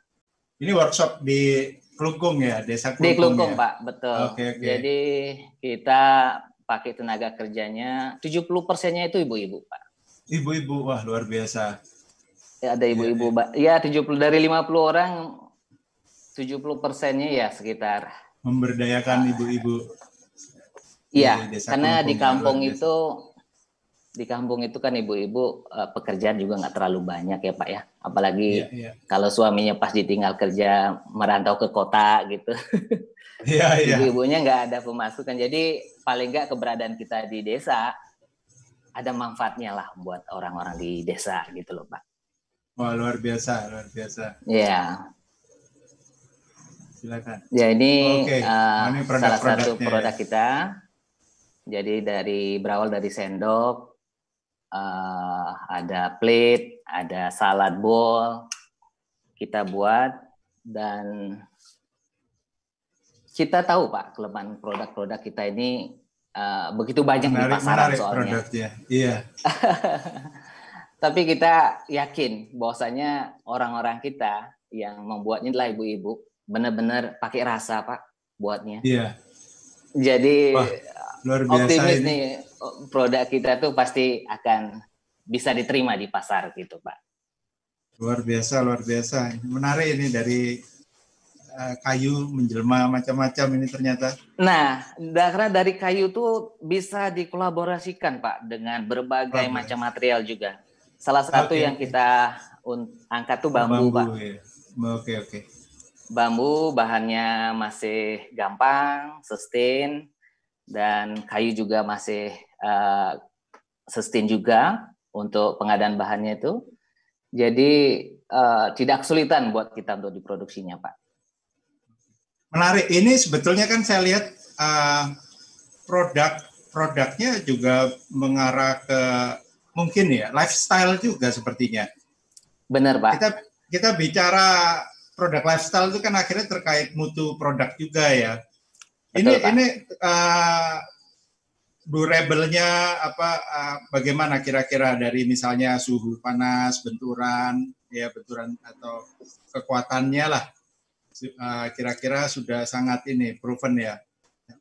Uh, hmm, kalau untuk uh, kekuatan untuk saat ini uh, di, dilihat dari fungsi produk itu sendiri masih aman, Pak. Aman ya, oke. Okay, okay. Aman. Uh, memang belum belum belum pernah ada komplain ya, tapi namanya barang natural jatuh pecah itu wajar, Pak. Oke, okay. iya iya. iya. Gak bisa ada gitu. garansi ya gitu. Nah Nggak ini saya garansi, Pak. saya ingin minta pendapat dari uh, Pak Iksan Utama mungkin bisa menjadi UKM binaannya ini, ya dari enterprise-nya. Pak Iksan, ini kira-kira apa yang ditanyakan dan pendapatnya seperti apa ini produk yang uh, sangat menarik seperti ini. Silakan uh, Pak Iksan, Mas Iksan.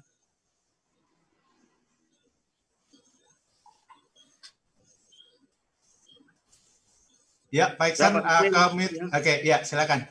Ya, Mas Arvin, mohon maaf tadi sempat trouble sedikit. Ya, ya. Um, jadi memang uh, kalau misalnya produk UKM kemudian uh, produk menengah itu kan biasanya ada tahap-tahapannya ya.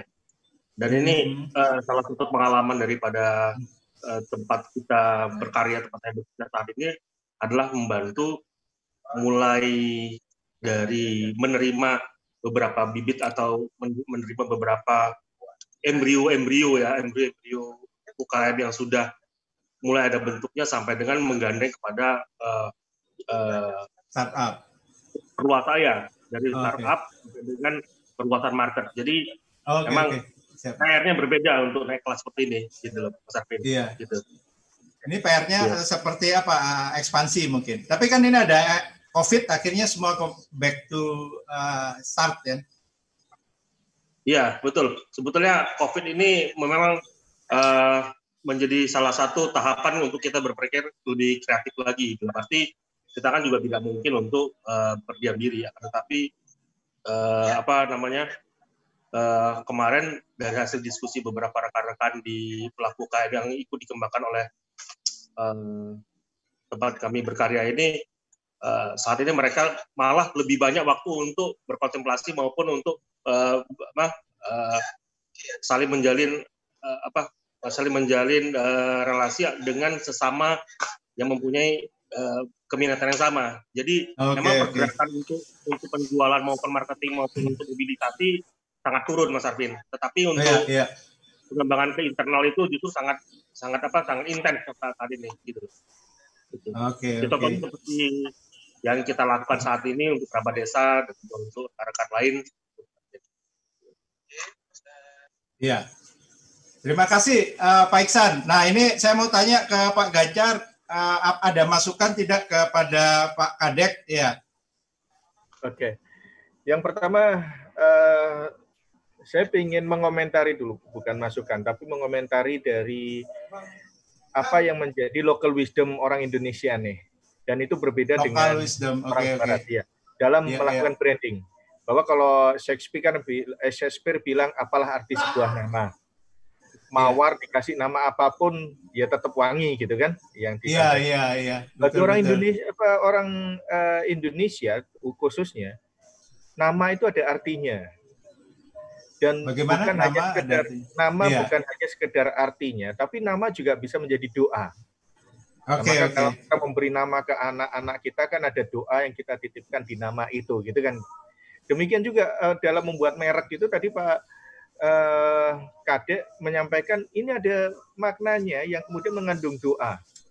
Iya. Yaitu apa saja tadi Pak? Saya kok apa? Ada tiga uh, kata yang kemudian muncul itu. Ta itu hmm. tanusi, Pak.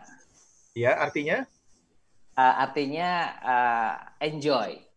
Enjoy. Jadi yeah. membuat produksinya kita berharap kita menikmati bahagia. Menikmati, gitu, Pak, ya? menikmati oh. situasi kondisi yang kita sedang hadapi Terus ga itu gambar itu artinya berusaha, Pak. Ya. Kemudian yang terakhir C-nya? C-nya itu siawase artinya kepuasan atau kebahagiaan, Pak. Nah, berarti berusaha dengan gembira dan memuaskan. Eh, dan ya. ini menjadi semangat dan doa yang dimunculkan oleh Pak Kadek nih dari ya. yang dimunculkannya. Nah ini Betul, local wisdom yang kita miliki yang kemudian sering kali jarang diajarkan di sekolah-sekolah uh, barat kayaknya bahwa nama adalah doa. Nah, itu kan tidak diajarkan seperti itu. iya. nah, itu yang pertama. Yang kedua adalah kayu jati Indonesia itu kalau tidak salah kan terbaik di dunia sebetulnya Pak Kadir Betul ya? Pak. Ya, Betul ya, Pak. Terbaik. Uh, jadi dengan mungkin karena ini uh, jati kita itu tangguh karena menghadapi dua musim.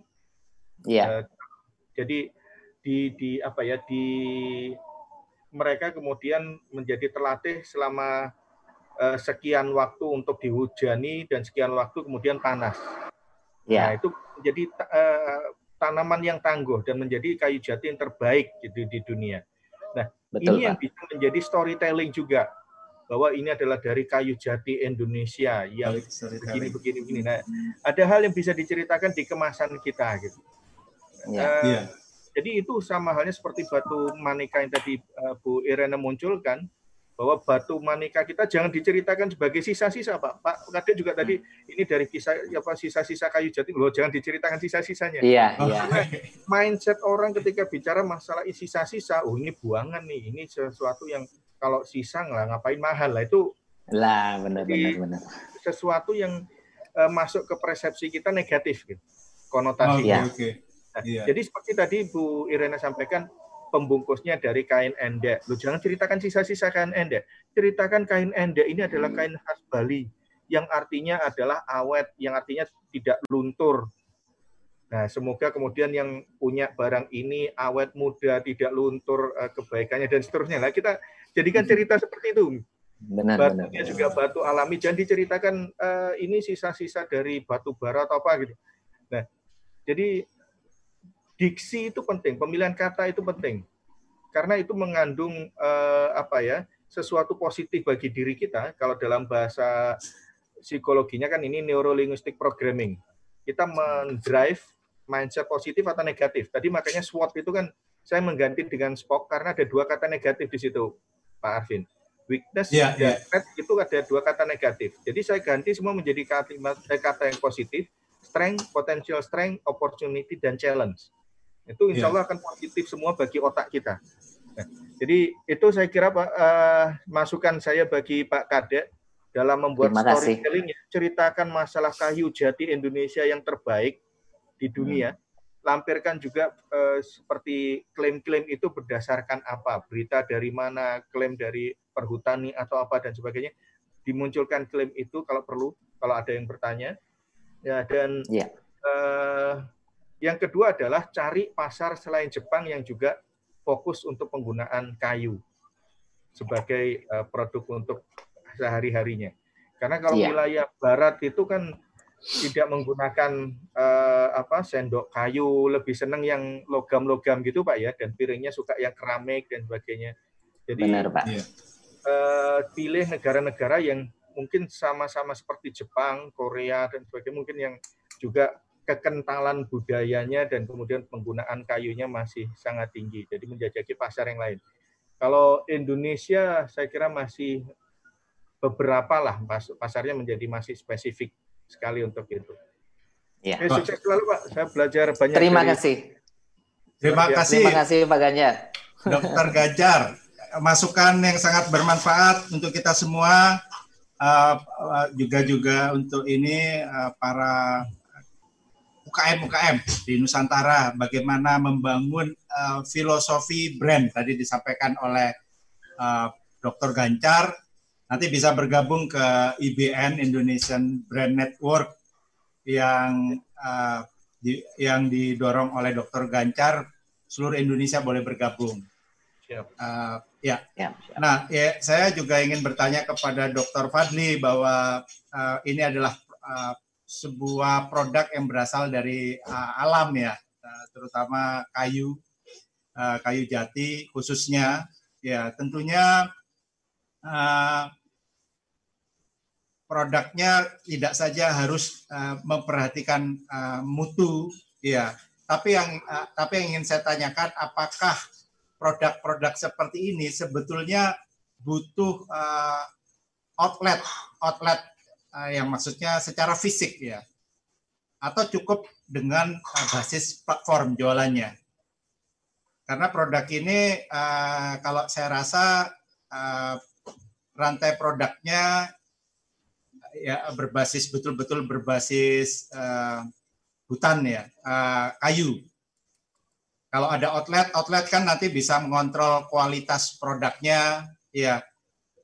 Terus bisa apa uh, menghindari saya tidak tahu apakah pemalsuan uh, brand mungkin nanti ada ada brand namanya Toga X atau apa gitu. Tapi kalau di distribusi lewat outlet kan menghindari hal, hal seperti itu kan lebih terkontrol dari pricing juga bisa dikontrol. Apakah platform bisa uh, bisa apa uh, bisa mengontrol hal, hal, hal demikian juga?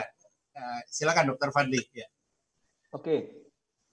uh, sebenarnya uh, online itu hanya menggeser kebiasaan konvensional menjadi digital. Oke. Okay.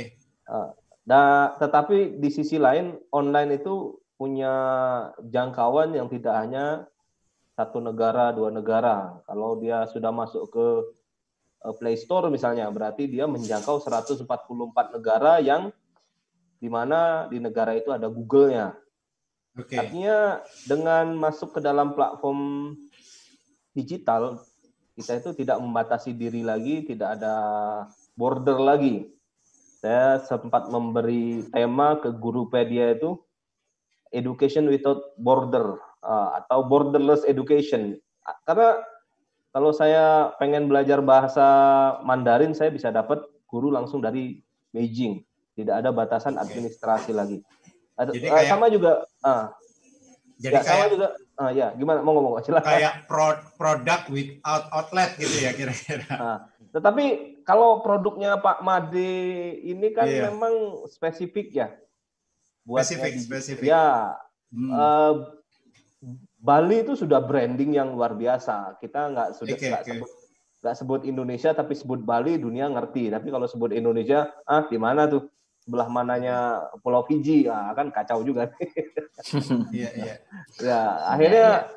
kalau kita menggesernya itu ke dalam uh, Bali sebagai brandingnya, maka ya. saya yakin uh, produk apa pun dari Bali itu akan mudah masuk ke, ke dunia internasional. Uh, okay. Sebagai contoh misalnya, Zoom, platform hmm. video conference, kalau dia yeah. punya kantor di Cina mungkin dia tidak sebombastis hari ini, tapi karena dia menggeser, memindahkan kantornya ke Amerika, maka seluruh dunia pakai Zoom. Karena kenapa? Untuk punya perusahaan di Amerika itu semudah-mudahnya saat kita punya akun akun Gmail, kita cukup mendaftar lalu memverifikasi bahwa kita memang warga negara di muka bumi. Yeah. Lalu kita punya nomor registrasi perusahaan dari uh, di Amerika, lalu kita meregistrasi bayar dengan uh, bayar tertentu dengan biaya tertentu, lalu kita punya registrasi perusahaan di Amerika.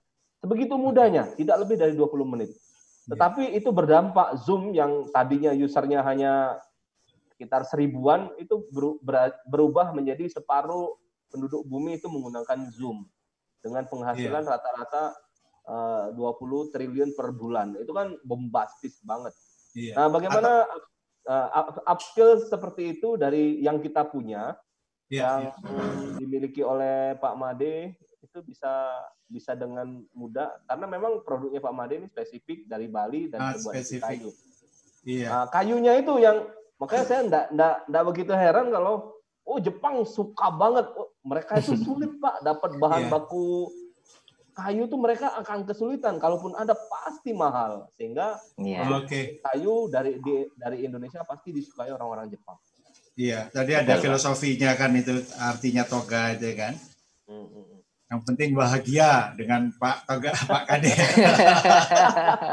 ya, jadi uh, menariknya dengan outlet yang berbasis platform ini, tantangannya nanti UKM ini uh, untuk bertransformasi menjadi sektor formal. Mungkin sekarang sudah formal, tapi kan uh, office-nya secara virtual. Mungkin nanti bisa dengan co-working space ya, mungkin ya menjadi domisilinya ya UKM-UKM desa yang uh, tidak memiliki, terutama yang tidak memiliki outlet-outlet. Nah, mungkin pertanyaan terakhir, uh, platform platform uh, online ini, ya, apakah bisa paralel uh, untuk dipakai juga meningkatkan uh, produktivitas dan efisiensi. Jadi tidak hanya menjadi e-commerce jualan, tapi sekaligus platform yang mengotomisasi uh, segala sesuatu supaya UKM kerajinan ini bisa mendunia. Gimana kira-kira Dokter Fadli?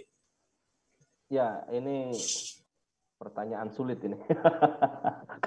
Karena kenapa? Ke mendunia itu kan kadang ada beberapa tahapan-tahapan yang dilakukan oleh siapa apa namanya yang dilakukan oleh sebuah merek misal misalnya yeah. Hermes Hermes itu uniquenessnya di mana sih sekedar kulit buaya aja ditanggulangin juga ada ya kan iya yeah, iya yeah. Tapi karena ada paparoz paparazi yang pernah memotret Victoria Beckham pakai tas Hermes yeah. itu Hermes tiba-tiba menjadi terkenal Oke, okay, oke. Okay. Waktu kita kita lihat-lihat videonya Hermes, ah, apa sih hebatnya tas harga 600 juta ini? Ternyata dia tahan terhadap api dengan suhu lebih dari 200 derajat Celcius. Pertanyaannya siapa mau pakai tas sampai dua apa ke tempat-tempat yang 200 derajat Celcius itu memang mau dipakai pemadam kebakaran apa? Itu kan menjadi aneh dan konyol. Tetapi ya ini ini yang kembali saya bilang karena yang endorse Victoria Beckham anggapannya wah ini tas tas tas hebat nih orang-orang hebat aja pakai itu. Nah okay, sekarang okay. memang penting kita eh, ini ini hanya intermezzo ya. Kita tidak tidak bukannya kita lalu harus ada Victoria Beckham nih lagi makan pakai sendok dari kayu. Nggak, menurut saya Balinya itu sendiri sudah luar biasa, sudah brand yang dunia sudah kenal. Tetapi bagaimana kita mengemas, eh, menghadirkan produk kita supaya bisa masuk ke dunia internasional. Saya pernah melihat produk jam tangan dari kayu ya. Dari kayu. Dari kayu. Di, di Bandung. Saya pikir menarik, keren. Tapi memang pro, uh, bahan bakunya mo mohon maaf, bahan baku kayunya dari limbah Pak Ganjar tadi protes tadi. Bukan limbah itu, itu kayu itu. Itu tetap kayu, apa pun alasannya kayu. Tapi memang ukuran kecil-kecil yang kalau di pabrik itu sudah dibuang lalu diambil disatukan menjadi oh, oke okay. luar biasa menjadi produk dan menariknya dia mengemas websitenya itu oh, kayak mereka jual iPhone jadi dibuat iya. Ujung-ujungnya diekspos dan lain sebagainya ya ya itu yang seperti Pak Ganjar tadi bilang storytelling di websitenya aja udah keren sehingga orang tertarik hmm. untuk melihat tertarik untuk browsing browsing dan kalau ukuran uang mereka ukuran harga itu hanya 120 US dollar. Ah, ini mah dikit banget katanya. Mereka beli karena bagi mereka mahal. Tapi bagi orang Indonesia misalnya eh, jam tangan juta 200 misalnya. Mikir-mikir ngapain beli jam tangan buat makan sebulan cukup nih. Ya, misalnya karena yeah, memang yeah.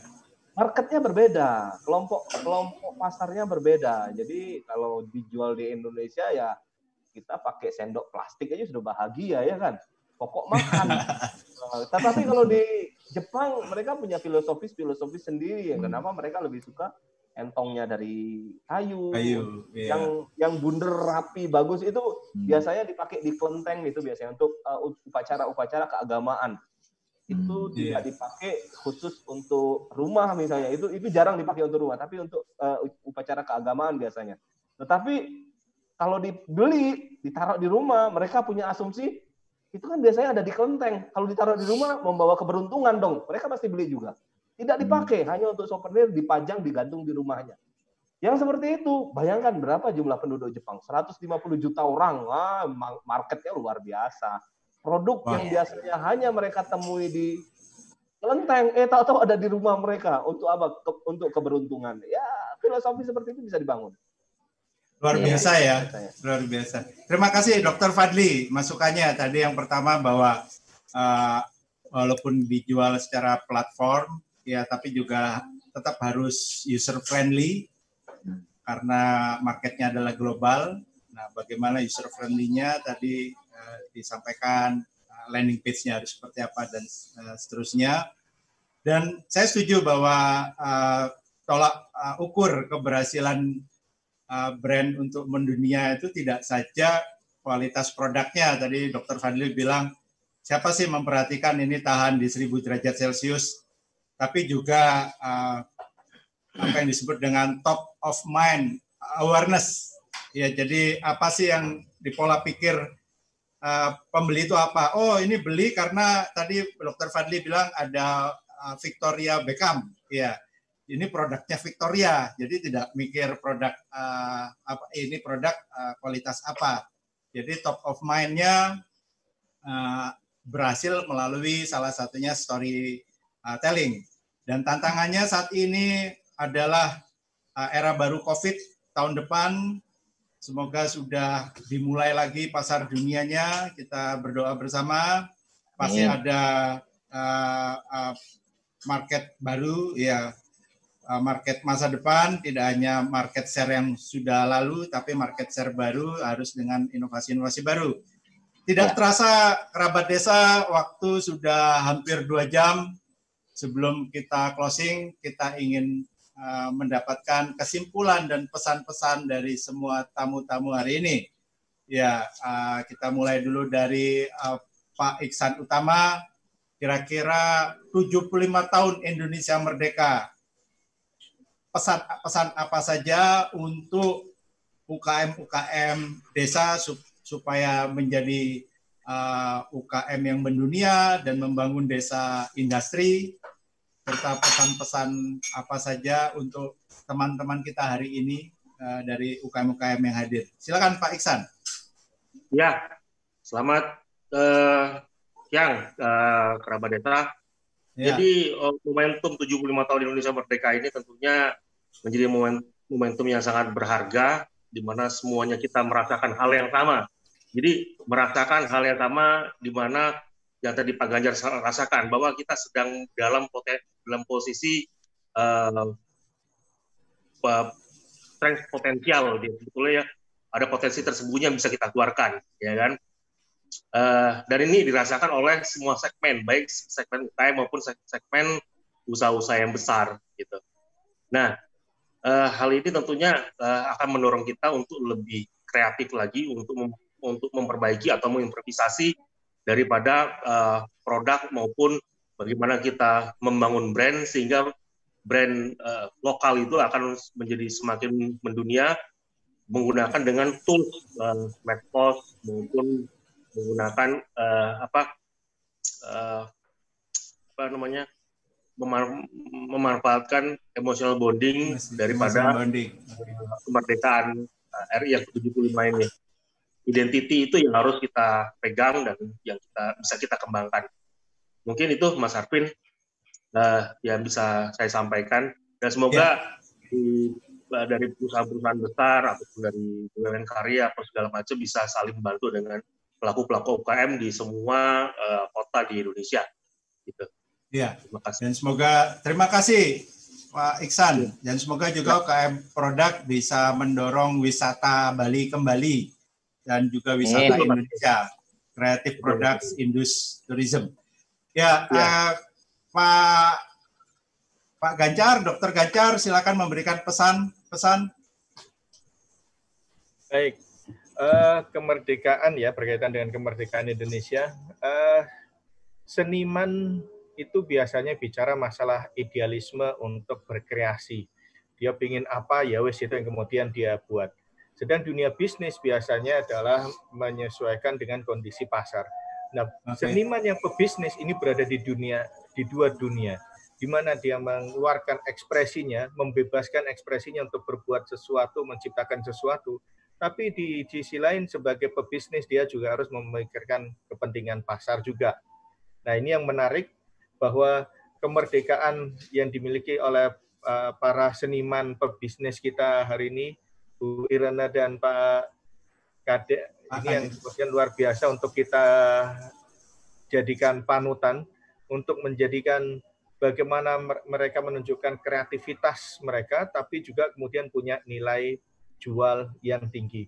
Nah, sebagai penutup, kembali lagi yang menjadi kuotasi yang tadi saya munculkan, dunia tidak akan berhenti berputar bagi mereka yang kreatif.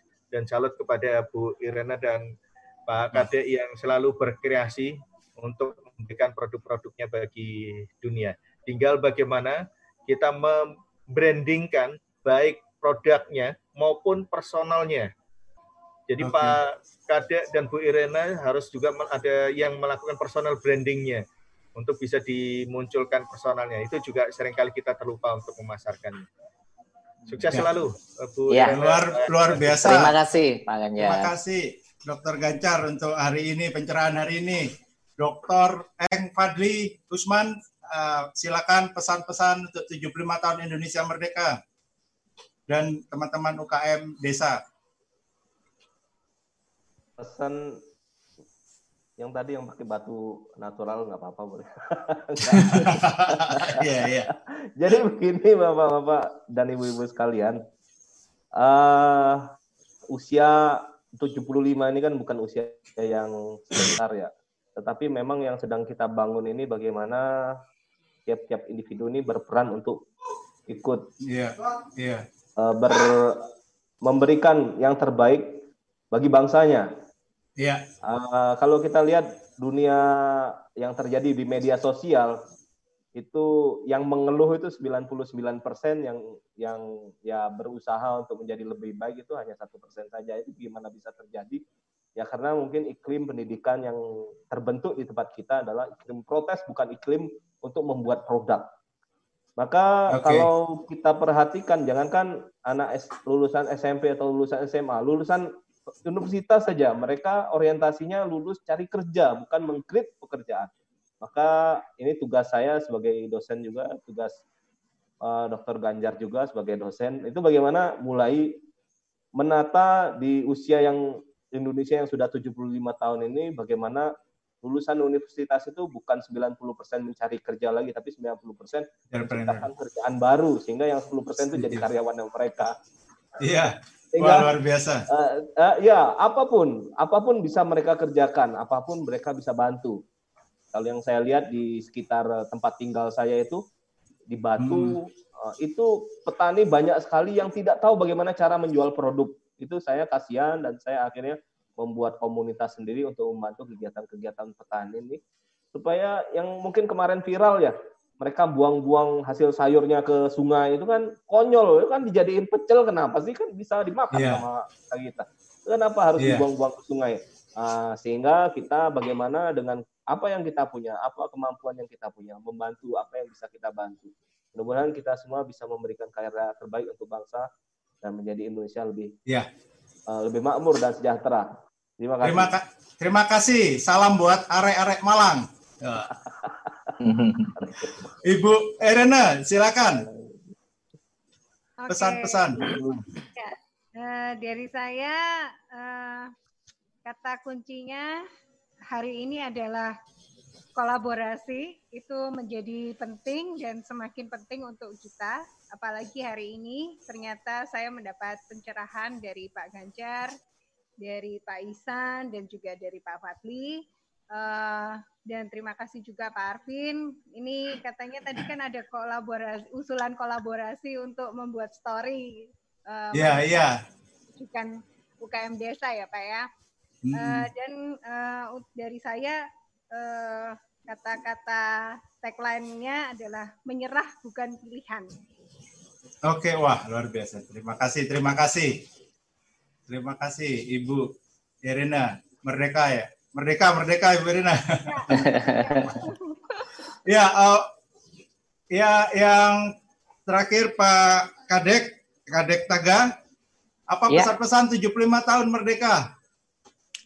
Jangan pernah menyerah, Pak. Oke, jangan pernah menyerah. Jangan pernah menyerah. Uh, kita uh, pahami bahwasanya perubahan itu selalu ada. Ya, terima kasih. Kita saat perubahan ini... itu selalu ada Ya. Dan kita menyikapi perubahan itu dengan selalu positif okay. selalu uh, apa memanfaatkan hal-hal atau kesempatan untuk berbuat baik. Dari sisi bisnis pun begitu juga. Jadi kita bisa bergandeng tangan, ayo bergandeng tangan. Seperti kita punya produk pun kita bergandeng tangan dengan satu perusahaan yang di bambu, saya di kayu, saya bergandeng tangan menciptakan satu produk kolaborasi. Luar biasa. Kayu luar dan biasa. bambu. Jangan Jadi lupa, kita tidak bisa sendiri, Pak. Iya. Kalau gandengan tangan jangan lupa pakai desinfektan. Oh iya. Wah, luar biasa. Terima kasih Pak Kadek. Terima kasih semua rekan-rekan uh, narsum-narsum dan UKM UKM ya, uh, unggulan yang luar biasa hadir hari ini. Tidak terasa waktu sudah dua jam lebih sedikit. Tentunya sudah memberikan banyak pencerahan bagi kita semua dan juga kerabat-kerabat desa. Jangan lupa minggu depan Selasa di hari yang sama, jam yang sama, hadir kembali Talk with Arvin. Salah satu narsum hadir di sini Pak Sony Suputro. Saya sapa dulu Pak Sony Suputro. Ya, sampai jumpa minggu depan. Terima kasih semua. Terima kasih. Ya, terima kasih semua. Terima Mari kasih. kita sama-sama salam merdeka sebelum kita closing. Merdeka. Merdeka. merdeka. Ya, terima kasih kerabat desa kasih, semua. Wassalamualaikum warahmatullahi wabarakatuh. Om Santi Santi Om. Om Salam Santi, sejahtera. Om. Namo Buddhaya. Terima kasih. Terima kasih.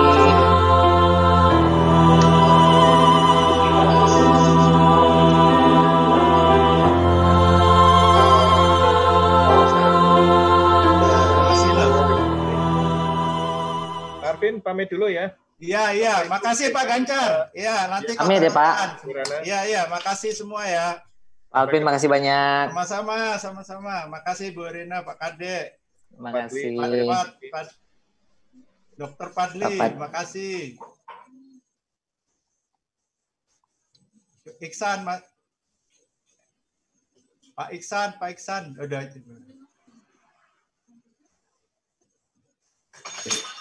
Mas Alvin, makasih Mas Alvin ya.